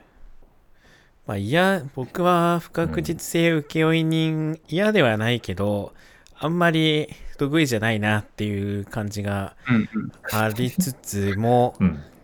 次の会社はデザインエンジニアっていうロールで働く予定なんですけど、うんうん。まあデザインエンジニアは結構不確実性請負人感があるかな。まあ、この前のその勉強会の時のツイートを、ん？でもちょっとツイートしたりもしたんですけど、うん。その、うんうん。まあ、いろんなところに不確実性はあるという中で、まあ、デザインとその実装の間の不確実なところ、まあ、技術選定周りもそうですし、そのまあ、デザインシステム、さっきの話でもありましたけど、デザインシステムどうするかとか、うんまあそのデザイナーとの連携のワークフローをどうするかとかもかなり不確実性の塊みたいうんうなん。感じで、うんまあ、そこをうまくコントロールできないと、そのお客さんが見てる画面とか、まあ、サービス全体の品質に影響が出ちゃうので、ううん。んまあ、そういう面はあるかなっていう気がしましたね。なんだかデザインエンジニアは結構なんか難しい職種で、まあ、なんか専門スキルが必要なんだけど、不確実性請負人みたいな、尖ってるけど不確実の塊がいてみたいな、そういう雰囲気があるなとちょっと思ったりはしましたね。なるほど。確かに。こんな感じだな。後ろの子さん的にはどうですか？請負人の、はいはいあのことに関しては。どうでしょか？そう。なんか、あれの、この、その、ラコラコさんの発表を聞いたときに、あのーうんななん、なんだろうな、うまく表現したなっていうのをあの率直に思って、はいはいあはい。フロントエンドって、すなんかそう、先鋭化の一途を辿ってるなってすごい思ってたんですよね。うんそのうん。うんなんかもう Frontend Ops みたいなこと言われるぐらいに、そのなんか Webpack のこう、コンフィグ職人とか、なんかあのチャンクめちゃくちゃ、あの、なんか神業でスプリットしますみたいな人とか、はいはいはい。神うん。あとはもうなんかどんどんそのビルドタイムで処理することが増えてきてて、あの、それに関しての専門知識を持つ人も増えてきててっていう、その、なんですかね、こう画面に、画面に HTML、JS を届けるだけの仕事なのにうん、どんどんその専門性上がってきてるっていうのをめちゃくちゃ思ってて、なんか、その技術の分だけ職種増えてるみたいな印象だったんですよね。はいはいはいはい。はいはいはいはい。ただ、なんか、それって多分結構パブリックイメージで、あの、あると思うんですよ。その、なんだろう。Webpack こう、Next とかで隠蔽されてなくて書ける人かっこいいみたいな。とうか、んそのはいバベル、バベルマクロでめちゃくちゃコード変形できる人かっこいいみたいなイメージあると思うんですけど、実際にそのうんユーザー、ユーザーに対してそのサービスが価値を提供する部分を作ってるのって、そうじゃない人たちなんですよね。あの、うん僕がやっぱあの働いてて、そういう専門のことをやるチームに所属してるから、そうすごいその見てて思うんですけど、うん。あのはい。僕たちの仕事ってエンジニアのためのエンジニアリングに近いというか、はいはいはい。まあそのうんうんうん。高速化の部分に関してはそうでもないとは思うんですけど、その CDN に載せたりとか。うんうんうんただ、そのやっぱお客さんの要望を聞いて、えーっと、こういう機能を実装しててやってるとこって、そのとが、尖りに尖りまくってきているエンジニアじゃない、ちゃんとユーザーに向き合ってものを考えてる人たちが作ってるものであって、なんかそこの人たちこそ評価されるべきなんじゃないか。かっこいい印象はないけど、はい。その、はい。お金生んでんのってそこじゃんみたいな、うん。うんすごい思ってて、うんうん。で、その、そこの人たちをその不確実性請負人っていうふうに表現してたのが、ああ、なるほどって思いましたね。うんうん確かに確かに。ううんん。請負人っていう言葉に 若干引っかかりありましたけど、不確実性に向き合って価値を提供している人たち、うん、って考えるとなんかめちゃくちゃかっこいいじゃないですか。うん。お客お客さんのために働いて、うんそのお客さん、変化するお客さんに合わせて最適を探し続ける人たちみたいな。はいはいはいはいはい。もう世の中のフロントエンドエンジニアってそっち目指してほしい気持ちがすごいありますね、僕は。うんうんうんうんうんうん確かに。うん。僕もでもそれは思いますはそのね。うん。あ、ごめん。あの、ラコラクさんの話って割と、なんていうか、言い方あれかもしれないけど、駆け出しっぽい人たちに対してちゃんと、お前ら分かるかみたいな感じで言ってるようなところも若干ありつつで、なんかごめんなさい、あの結構、ここの自分の発言がちょっともし悪かったらあのカットしてもらってもいいかもしれないけども、なんか 自分が今こう話してるこの今のメンバーであったり、自分の周りの人たちって結構この不確実性に対して割と実直にやってる印象は僕は中ではあってて、なんかうんフロントエンドだけしか書きたくねえとかって言ってる人っていうのは僕は自分の周りに関してはいないかなというふうな認識はあると。で、そうなんですよね。だから本来多分その今、えーで後ろのお子さんが言ってくれたように、多分こういった不確実性に向き合う人こそ評価されるべきところではありつつ、なんかその不確実なところって結構割と結構曖昧な表現になりがちというか、あの、いや、うん。言わんとすることはわかるが、なんかそれって結局なんだっけっていうのがちょっとこう意外とこう言語化しづらいような箇所でもあるかなと思っててそれはそう。なんかそれは確かに大事だよね。でもそれってみたいな感じとかになりがちなところがいわゆる不確実性になってるかなというところはありつつ、まあなんかそれを全員が知っとくべきかっていうと別にそうではないとは自分は思うんですけどなんかこの辺の評価軸もねみたいな。なんかうん自分僕も僕も不確実性に向き合うべきだとはもちろん思っててただ不確実性に向き合ってるけどそれが結果として何やってんだお前みたいな感じとかで言われちゃうとそれはモチベーション下がるよなっていうところもあるからうんなんていうかそこをしっかりと評価する体制作りも多分必要なのかなってちょっとあの話を聞いてて思いましたね。だからうん自分たちだけで鼓舞してやっていこうぜっていうのももちろんあの意気込みは大事なんだけどそれがちゃんと今のニーズとしてしっかり求められている形かどうかっていうような評価も多分備わってないとバランスはちょっといびつになってくるかなとは思うんであの話はあの話ですごく尊く思いつつそれをちゃんと持続性のあるものとしてやるには多分もうちょっとこうなんか自分たち以外にもちゃんとこの辺の不確実性を理解するっていうところは必要かと思ったりした感じです。うんうん。そうっすね。なんか、僕は、ちょっと、もし違うかもしれないですけど、あの、なんだ。今、フロントエンドのエンジニアが、こう、先鋭化してるのって、あの、昔の Rails 書いてた人たちの、なんていうんですかね。Rails 書いてた人たちってフロントからバック全部やるし、DB も触るしみたいな感じで、まあ、何でもやるけど、まあ、特に得意領域があるみたいな人が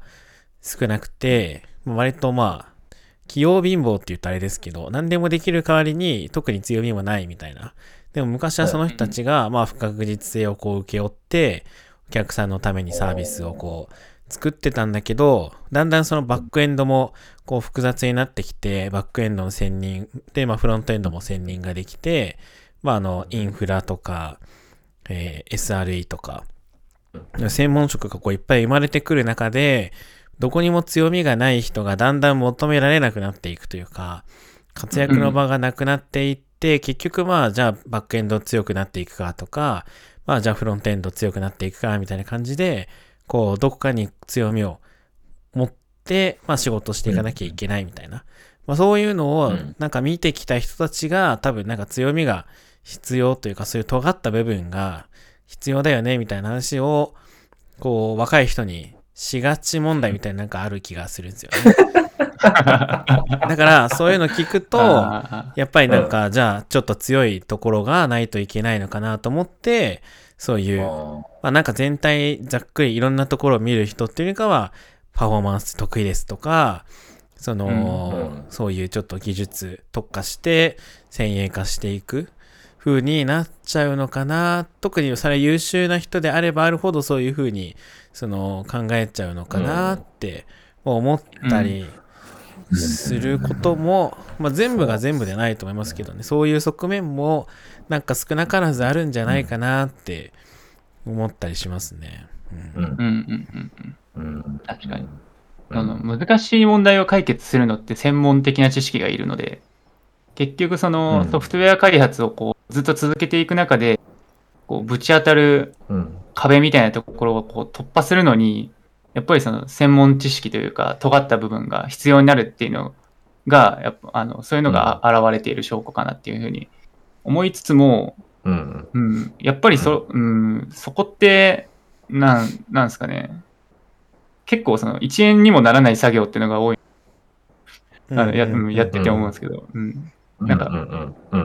このさ、この作業ってこうどれぐらいのお金になるんだろうみたいな。書いたコードって何円生み出してるんだろうみたいなことを考えたときに、うん。うんもう圧倒的にあの僕の生み出してるお金が少ないみたいなのって現実にあって、はいはいはいはい。うん。やっぱなんかその会社に貢献するとか、そのなんだろうな、お客さんの業務楽になるみたいなところが、そのうん、まあ、うん、評価軸がなんか違うとは思うんですけど、うん。あーうん、やっぱなんかそっちの方向もあのどんどん評価されるべきだし、目指す人増えるべきだろうなっていうのは思いますね。うん。うん。うん。うんうんわかります、いいうん。話 そう。そう、まあ、難しいっすよね。は不確実性が必ずしもお金に変換されるものなのかなっていうのも今ちょっとなんとなく聞いてて思ってはいてて、うん。まあもちろん事業とか会社でやっていく以上利益を出すというのはあの自明であるりそのにやるのが会社員であるっていうのはもちろん変わりはないんだけど、うんなん。かちょっとこれが解決策になるかはちょっと全く分かんないんですけどいわゆる今も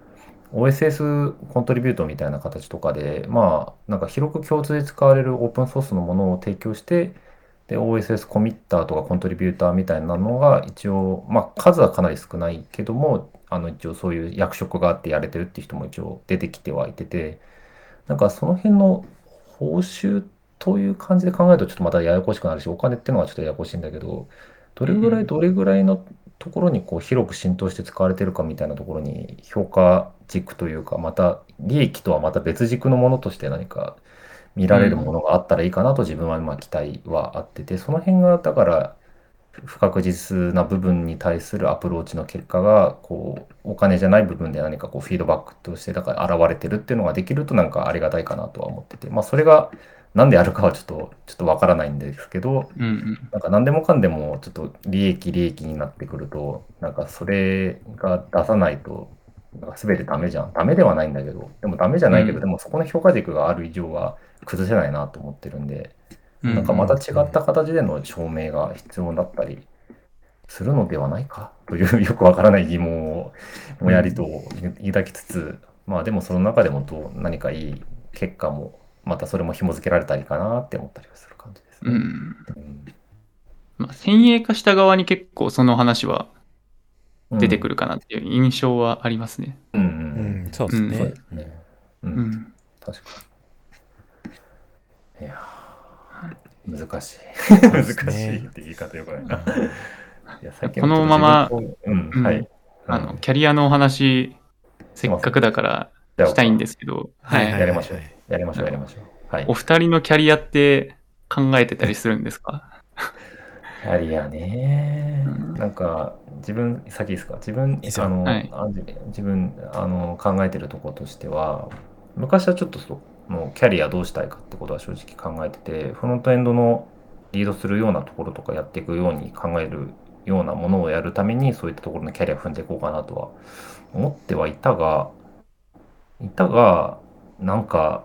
それがでいいのかなっていうのもちょっとまた一つ疑問に思ったりはしてて、まずうん。結局自分がやってきた結果のことがその自分のキャリアであることが間違いなくそれは正しいことでは、あ正しいというかその結果であるってことは間違いないことだと思うんで、なんか先のことをやろうとすることにのいちゃうと、なんか他のことができなくなっちゃう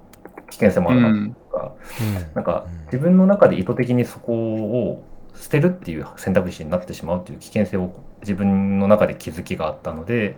先を考えないようにすると。なのでうん。現状今できるところを広げていってその結果で出たものが自分のキャリアになるべきものだと思うから、うんまあ今やれることをまず一生懸命やりましょうみたいな感じとかであんまり先のことについては逆に考えないようにしようっていうふうに自分はなったので。うん。なんていうか、先のキャリアに関して考えることは割となくなった感じですかね。うーん、はいはいはい。これは自分の、はい、今のですけど、はい。はい。僕は、そうっすね。そんなに、まあ僕もなんかまあ積み重ねてきたものが 今につながってるみたいな感じなんで、先のことそんなに具体的に考えてたりするわけではないんですけど、まあなんか、うん。組織、なんていうんですかね。まあ教育とか、まあ組織スケールさせるみたいなところはちょっと興味があって、昔は、まあ自分のスキルをこう高めていくところにすごく興味があったので、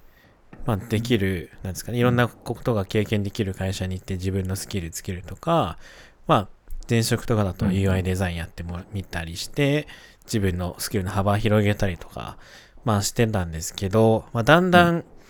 その、まあ、チームとしてというよりかは、もっとこう、会社としてとか、まあ、あとはもう業界全体として、もっとこう、スケールしていくような組織とか、まあ、人材育成どうしたらいいのかみたいなところは、すごくこう、気になってるので、うん。まあ、ここ、まあ、あと数年では分かんないですけど、10年後ぐらいには、なんかそういう仕組みなり、チームなり、なんなりを作る側に回りたいな、みたいなのを考えたりはしてますね。うん。うんうんはいなるほ。ど。うんいや、いい、いいですね。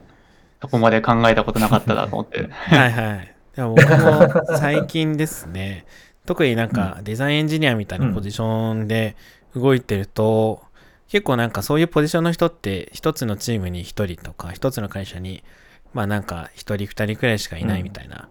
ことが多いんですけど、やっぱり一人二人でできることって、まあ限度があるし、その、なんていうんですかうんね、うんうん。その人がいる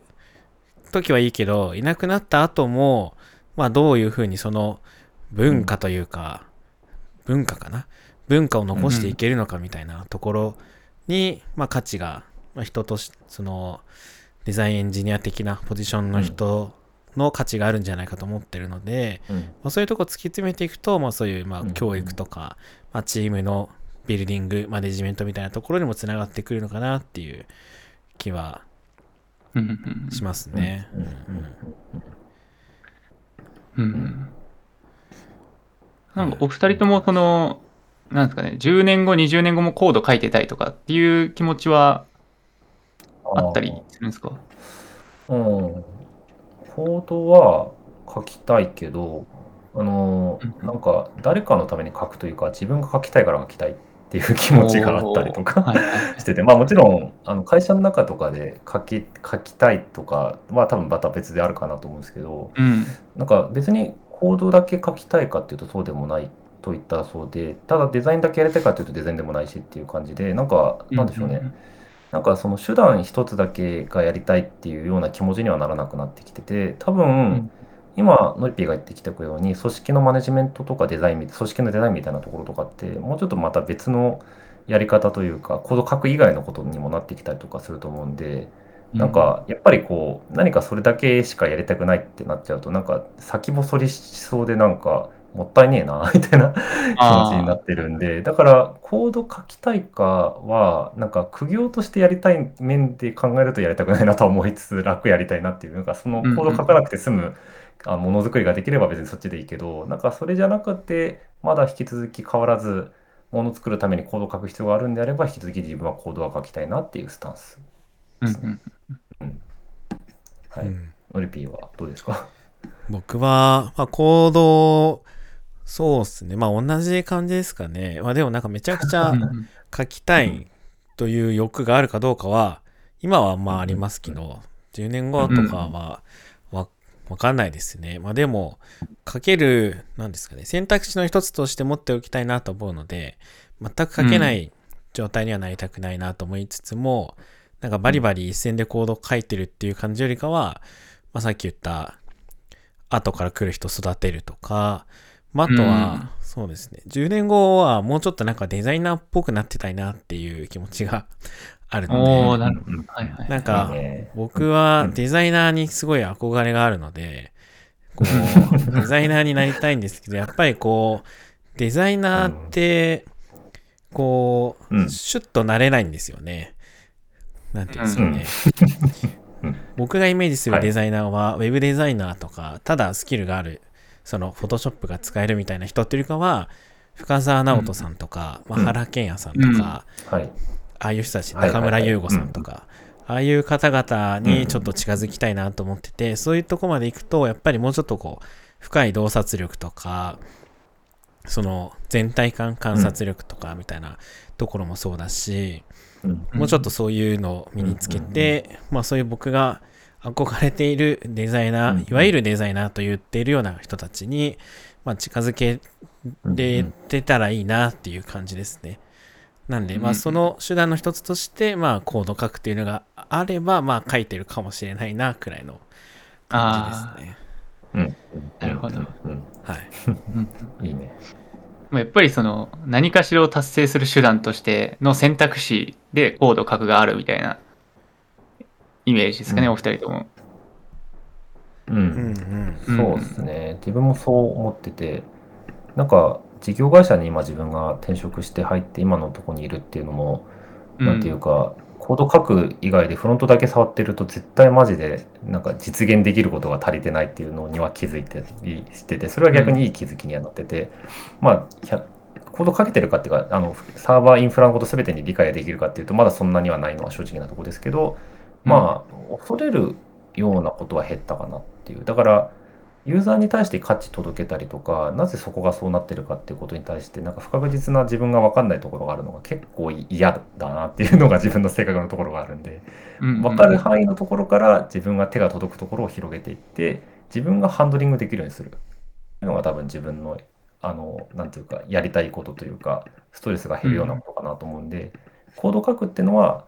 逆に言えば自分の中でのハンドリングの幅を広げるための手段でもあるかなと自分のうん中での理解にはなってる感じですね。なるほど。うんうん後ろの子さんは、はい。なんか将来のことをどんな感じで考えてたりするんですか？あのー結構世の中で、なんですかね、非難非難の対象になってるというかん、あんまりそう良いとされてないんですけど、あの、はいはいコードを書くことが目的なところがあるんですよね、自分。はいはいはいはい。はいはいはいはい。うん。で、あのはい別にそれでもいいとも思ってて、うんううんん。あの、それやってるのが一番楽しいから、あの、うんそれを目的にやっているみたいなので、うんまあエンジニアにはなったんですけど、うんその、なんか10年後、20年後のフロントエンドエンジうんニアって、まあ、僕今27なんですけど、はい。うん。えーっと、まあ、40代のフロントエンドエンジニアの方は今でもいらっしゃるとして、50、60のって、なんか、うん。まあ、もしいらっしゃったら、あの、すごい申し訳ないんですけど、ぼはいあの僕の、ま、周りには、その、いいないんですよ、まだ。うん。うん。うん。で、フロントエンドって、まだなんかその、じ10年、15年とかの世界じゃないですか。その、うん。うん。うんなんですかね、うん。XHR ができて、うん。その jQuery が、みたいな、でノードが出てきてっていう中で、まだその20年も経ってないような業界で、今専門職としてやってるわけですけど、その先って、ぶっちゃけもう誰も知らないわけじゃないですか。その、うんなんか60歳になった時にフロントエンドってやれてるんだっけみたいなのって、まあ、その世界中誰も体験してないわけですよ。20から始めてうん60になっても、その40年間、キャリア40年でフロントエンドエンジニアやっていけてるみたいな体験って誰もしてないわけでうんうん、なんかそれや、やりたくねみたいな思ってるんですよね。ああ、なるほど、なるうんほど。、そう。なんで、まあ、せっかくその、誰もやったことないんだったら、ちょっと気になるな、みたいなのもありますね。60になってもフロントコード書いてたいみたいな。ああ、だから、うんなんでしょうね。自分の都合に合わせというか、周りの都合に合わせてみたいな感じでやってるというよりかは、俺はうんこれを一辺倒にやって、そこに価値を出していくみたいな感じのスタイルをやっていきたいっていうのが、いわゆる後ろの子さんの目指すべき、うん。60までフロントエンドコード書きてえぞ、俺はっていう感じのイメージで。まあまあ、いいっすかね。うんそうですね。あの、家庭で価値がこう創出できたら、それは何よりなんですけど、やっぱりその、うんうんなん、なんですかね、そう40年間フロントエンド書き続けた男っていうのって、あの、実在するのかみたいな、なんかそこが気に気になるみたいなところが結構大きいですね。なるほどね。うん。うん。で、40年バイオリン、うんうん、バイオリン40年やってたはいやつってめちゃくちゃうまそうじゃないですか、なんか。確かに、それはすごいうまそううん。うんうんうん。そうめちゃくちゃうまそうじゃないですか。フロントエンド40年やった男ってもう、やばい、やばいですよ、多分。うん、やばいですね。間違いなくやばいですね。うん。なるほど。なんで、それ、それになりたいなって思ってます。いいっすね。かっこいい。かっこいい。うんいや。僕はそういうまあのいい,、なんかいいと思ってるタイプの人間なので、両方必要かなと思ってて、なんかうんコードを書くのが必要だから書く人と、まあコード書くのが好きで、まあコード書きたいっていう人は、うん。両うんう方んバランスよくいないと、なんていうんですかね、まあ、チームとしての、まあ、力が発揮できないような気もするし、うんうん。うん。全然ね、うん40年フロントエンド書き続けた男に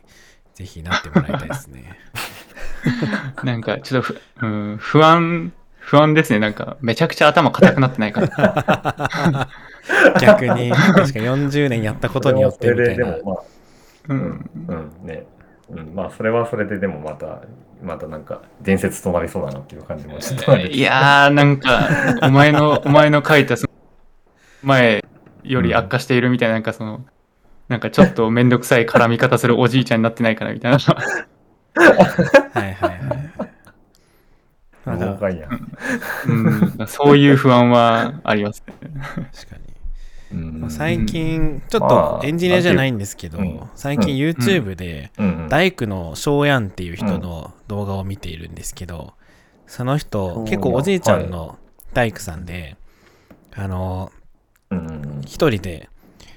今は多分一人でいろいろやってるのかな？なんか家建てたりとかいろいろやってるのを、まあ動画にして出してるんですけど、本当にこの、この道はいはい。40年、もっとか、この道何十年みたいな感じの人で、うん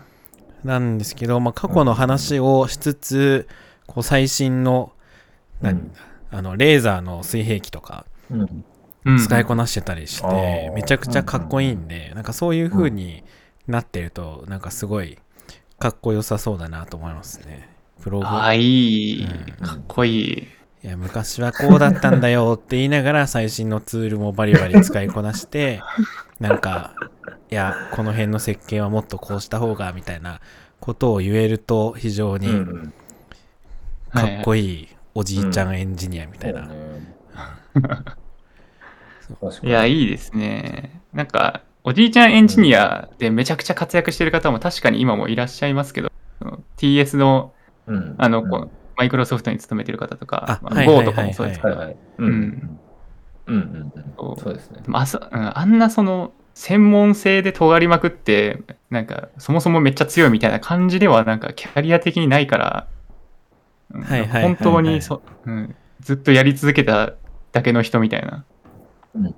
うん。イメージですね。う、んうんいやでもなんか大工とかって結構あのは映えるじゃないですか。確かに、なんか 目に見えるも動きがのがそう作れますからね。そうフロフロントエンドエンジニアなんかあんま映えないですよね、確かに。うん。動きほぼないですからね。動き動きほぼない。動き。そうあそうなんだよな。うんまあ、なんか40年経ったら、あれですかね、うんあの、ブラウザも進化して、なんか AR とか VR 上で動くようになって、なんか映えるようになるかもしれない。そうですね。なんなら、もしかしたら、こう、体を動かすことでプログラミングできるみたいな世界線来るかもしれないですからね。これはやばいですね、それ。めちゃくちゃ楽しそうじゃん。が求められるやつやな。そうそう。うん、だからダンスダンスレボリューション、昔やってた人がめちゃくちゃエンジニアリング力高い。あ、そうそうそうそう。なんかそうなんかあ。VR とか AR うん発達してきたら、なんかその VR 上のそのオブジェクトを動かすことで、プログラミングができるみたいなのが、はい。なんかできそうな気がするんで、例えばなんかブロックを積み上げていくと、それが、まあゲームのブロックに、まあ直接リンクしているみたいなのとか、うん。はいはいはい。わかんないですけどね。なんかそういうのが来たら、もうちょっとこう、そう。ああ、そうそうそうそう。うんなんかマインクラフト的な感じでゲーム作るみたいな。ああ。そうするとなんか映えるプログラマーみたいな、なれるかもしれないですね。確かに。うんあーより、こう、成果、成果っていう言い方は良くないな。えっと、だから、その、なんていうか、身体性、ユーザーとしての身体性の、なんかこう、求めてるものに対して実直にものが作れるっていうのが多分、いあの将来の、今言ったような、そのなんか VR とか XR みたいなところとかで関わるような話かなとはうん思ってて、まあ、ば映える、映えるっていうのがあって、なんかこう、でもまあ、過去やってたようなものを、最終的にはそういう、なんか新しいものの技術でやってた時に、実はここがすごい生きてて、こうなんか、ほその過去やってたことが無駄、無駄っていう言い方も変ですけど、なんかちゃんとこう、新しい形で活用できるみたいな感じがになってると、また世界は面白そうだなと思ってて、うん。だからプログラマー的な思想とかがあったものが将来的なところのなんか新しいツールを使ってこうなんか新しいものを作れるきっかけになったりとかするっていうのは夢があるような話には思えたな。そうですね。聞いてて思ったな。るほどな。いや本当60歳何やってんだろう。そもそも。この仕事あんのかみたいなのをすごい思いますね。そうそうですちょっねと。将来の不安の話はあったりはするんですけど、うん。まあ、現状今やることで必死必死だから意外とそのまま自分がやってることが続いてる可能性もなくはないかなっていう気はしてますね。うん。うんそうですね。うん。自分、確かにね。まあ、50歳になった時に何してるかとか、マジで分からんすからね。うん。うん。わからん。自分はそう。自分もそうだよね。う。うんん。なんか考えるだけ無駄でしょみたいな風に思えるタイプの人は はいはいはい。全然、ねうんいると思うんですけど、難しいんだよな、できないんですよね。うん不安、不安になっちゃう。うんまあ、不安になっといた方がいいいいいいと思いますけどね。取り残されないというか、うん、あ確かに。気づいたらもう自分の職業なかったわみたいうんな、だいぶやばいと思うんで、はいはい。確かに。AI に奪われるやつ。うん。そう。まあでもなんか別の業界の人と話すとやっぱり会社にこう勤続すること命みたいな人も中にはいらっしゃるので、うんそういう人と話すと結構やっぱりうん捉え方というか温度感が違うんだなっていうのを感じたりはしますようんね。うん。うんそうそう十分いると思いますよ。日本で、日本に限らずというか、あれかもしれないけど、まあでも日本であれば、より一層その辺の意識が高い人は割とまだまだ多いんじゃないかなっていう印象ありますね。そうですね。だから結構みんなその会社があるのかどうかみたいな軸で話す人が多いので、だからうん僕ら結構自分の職種とか、その求められるスキルがどこまで、いつまで必要とされるのかみたいな、その軸で話すことがうん多いですけど、そううその辺は結構、うんまあギャップがあるというか、まあいろんな考え方があるよな、みたいなのはね、思ったりしますね。うんうんうんそうです。うん。仕事のやり方とかもなんか違うと思うんですよね。なんか本当に人によってというか、もう職種もそうだし、ものによっても何も違ってて、ずっといることによって培われるものも多分あると思うし、移動することによって健全性が保たれるみたいなところももちろんあったりすると思うんで、一緒くたに語られるようなものではないなとは、なんか徐々に自分も思ってきたりとかはしてるところはあるんですよね。なんか。うん。あと、キャリアの話、うんこれもちょっと関係ない話、割と雑談というか脱線してるんですけど、あの、うんはいキャリアの話で、うん。あの、その今のうんウェブの、なんていうんですかね、サービス作ってる仕事で、いつ食えなくなるかわかんないなと思って、最近、なんか別の仕事したいなって、ちょくちょく思って、なんかアルバイト、求人見たりしてますね。なんか、あマジか。はい。はい。で例えば飲食、飲食店の、まあまだ実際に働いてはないですけど、飲食店だったりとか、まあ塾講師みたいなのとか、うんそうだし、そううん。なんか自分が別の職業でもなんとなく生きていけるみたいな、こう安心感というか、なんか選択肢が欲しいな、みたいな。感じでう、んそう。なんかそういうのをちょっとぼんやり考えたりしますね。なんかだから、うん。まあ飲食店開くとかもありかなとか、うんうんなんでね、そううん。いう、こう、第二の選択肢があると今後、まあ、なんか、うん。まあ、あとはぱこう頭が回んなくなってきた時、まあ、僕あの最近あの適応障害で、あのお休みもらったんですけど、やっぱりこの仕事、うんはいはいはい。その頭が回んなくなると続けられないなっていうのがあってその今回は、まあ、早く治ったんでいいんですけど、これがうん。こう長く継続しちゃう場合には、まあ、やめざるを得ないかなっていうふうに思ってて、まあ、そうなった時にやっぱりその肉体労働っていうんですかね、もうちょっとこう、うんうん。まあ、料理も結構頭は使うんですけど、すごいじっくり考えてっていうよりかはうん。結構こう瞬発力というか、まあ、うん。頭使う部分が違ったりするのでうん、そういうそのちょっと頭が、の周りが悪くなってもできる仕事のスキルみたいなのを身につけておけると、なんかすごい身軽なのかなって思ったりしてますね。はい。うんなるほど。そう。うんうんキャリア、キャリアというか、ずっと考えるのはな、大変だな。ずっと考えるのは。そうですよ。うん定年65で70歳までみんな働く世界ですからね、今。うん。いやー、うん。だんだんみんな90歳くらいまで働くようになるんですよ、多分。いやー、厳しい。怖いよ。怖いやーに20から働いて、だって60、ん ?60、70年働くってこうんことですもんね。そうそうそう。うんなそうね70年働くって、やばいですでも、それこそ、あれ、あ安土桃山とかだって、平均寿命以上働いてます。そうですね。もうへもう普通の人、なんか人生2周してるみたいな。本当に。こんだけ働くねん、みたいな。そうですよね。すごい話。うんうん。あーあなんかその辺の話でちょっと思ったこととしてはなんかその働くっていうこと自体の概念は徐々に変えていきたいよねとは思うんですね。っていうのもうんなんか報酬として、まあ、ちょっと金銭のものになってるかどうかの未来はちょっとまだ見えてはないんだけどただなんていうか働くっていうのは今まで何かしらに所属して何かしら成果を上げて何かしら認められてっていうのが今まであったと思うんですけど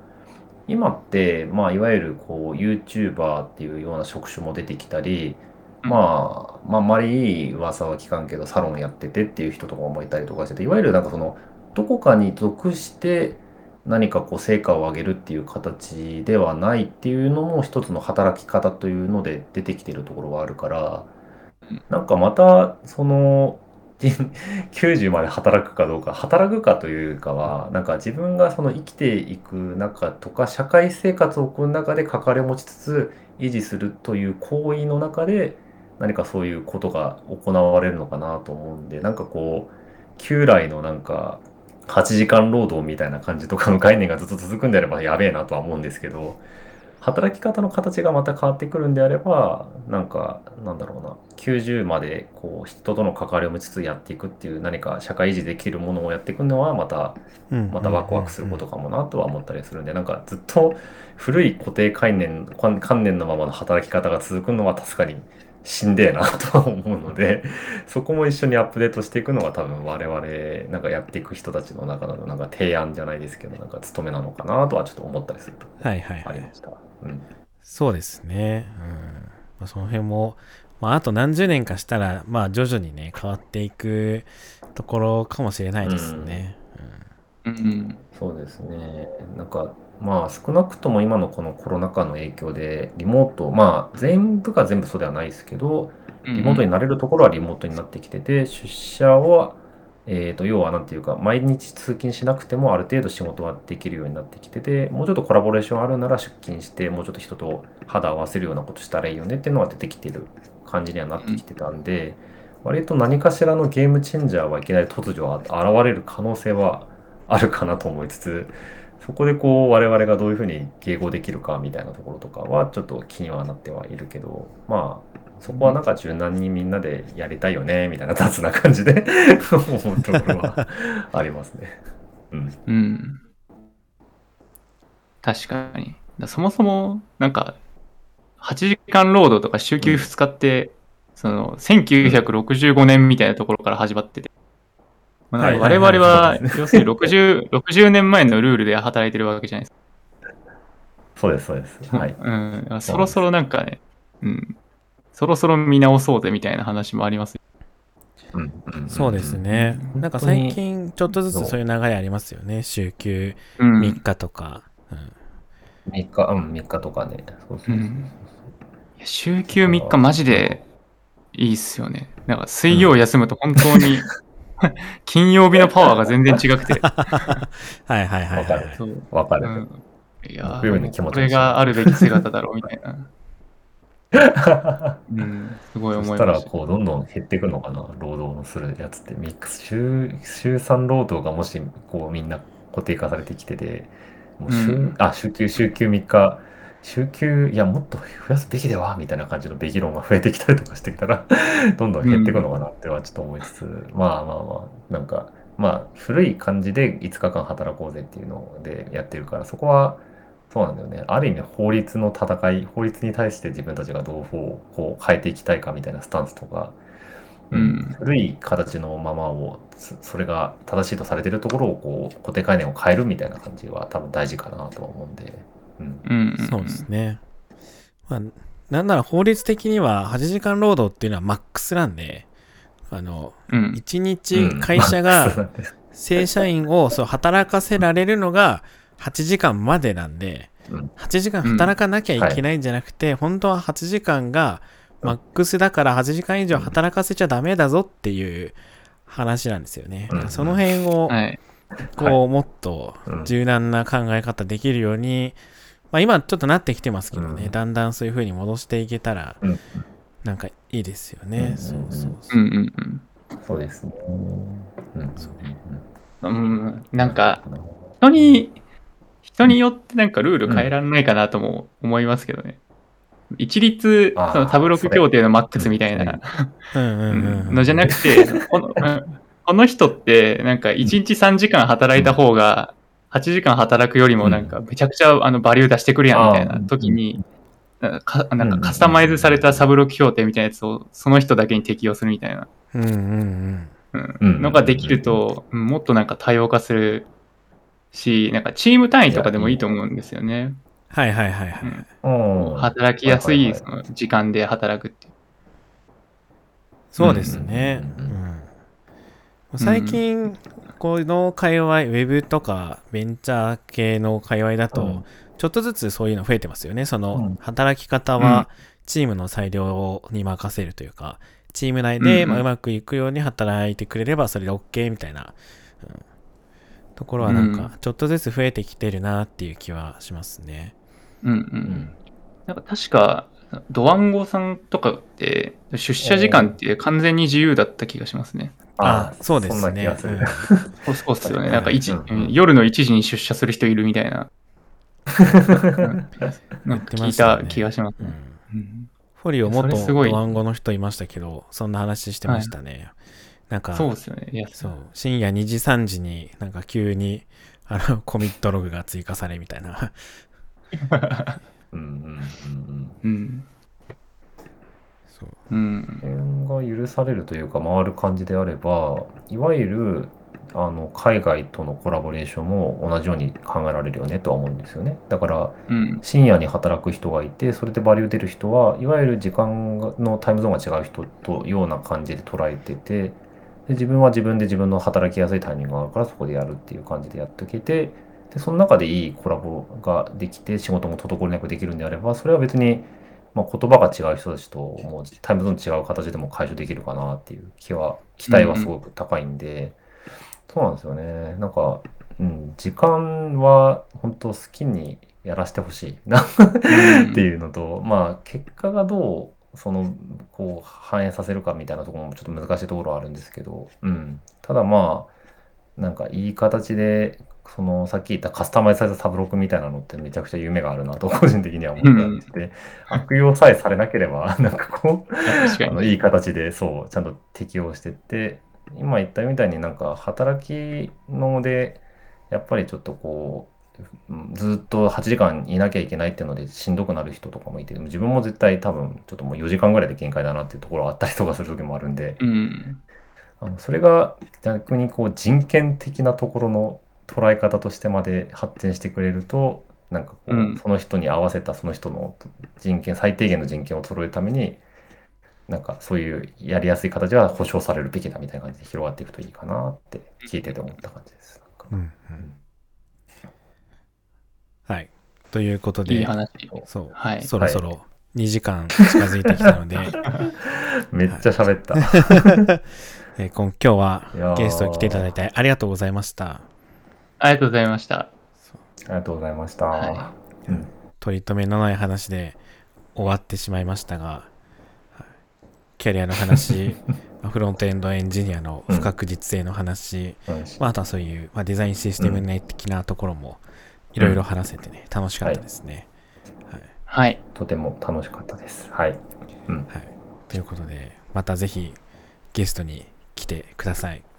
ああ、もうぜひ喋るネタがあったら来ます。ぜひぜひ、ワイワイもう何回でも。ぜひぜひ。あとはこのポッドキャスト聞いていらっしゃる方の中で、ゲストに出たいぞという人がいれば、いつでも、あの、私か山野さんの方にうんあの連絡していただければもうはい大歓迎ですので、ぜひ皆さんのゲスト出演お待ちしております。お待ちしております。ということで、今回は後ろの子さんの、えーゲストを迎えて、えーお送りいたしました。ありがとうございました。ありがとうございました。ありがとうございました。はい。ではまた皆さんお元気で。お元気で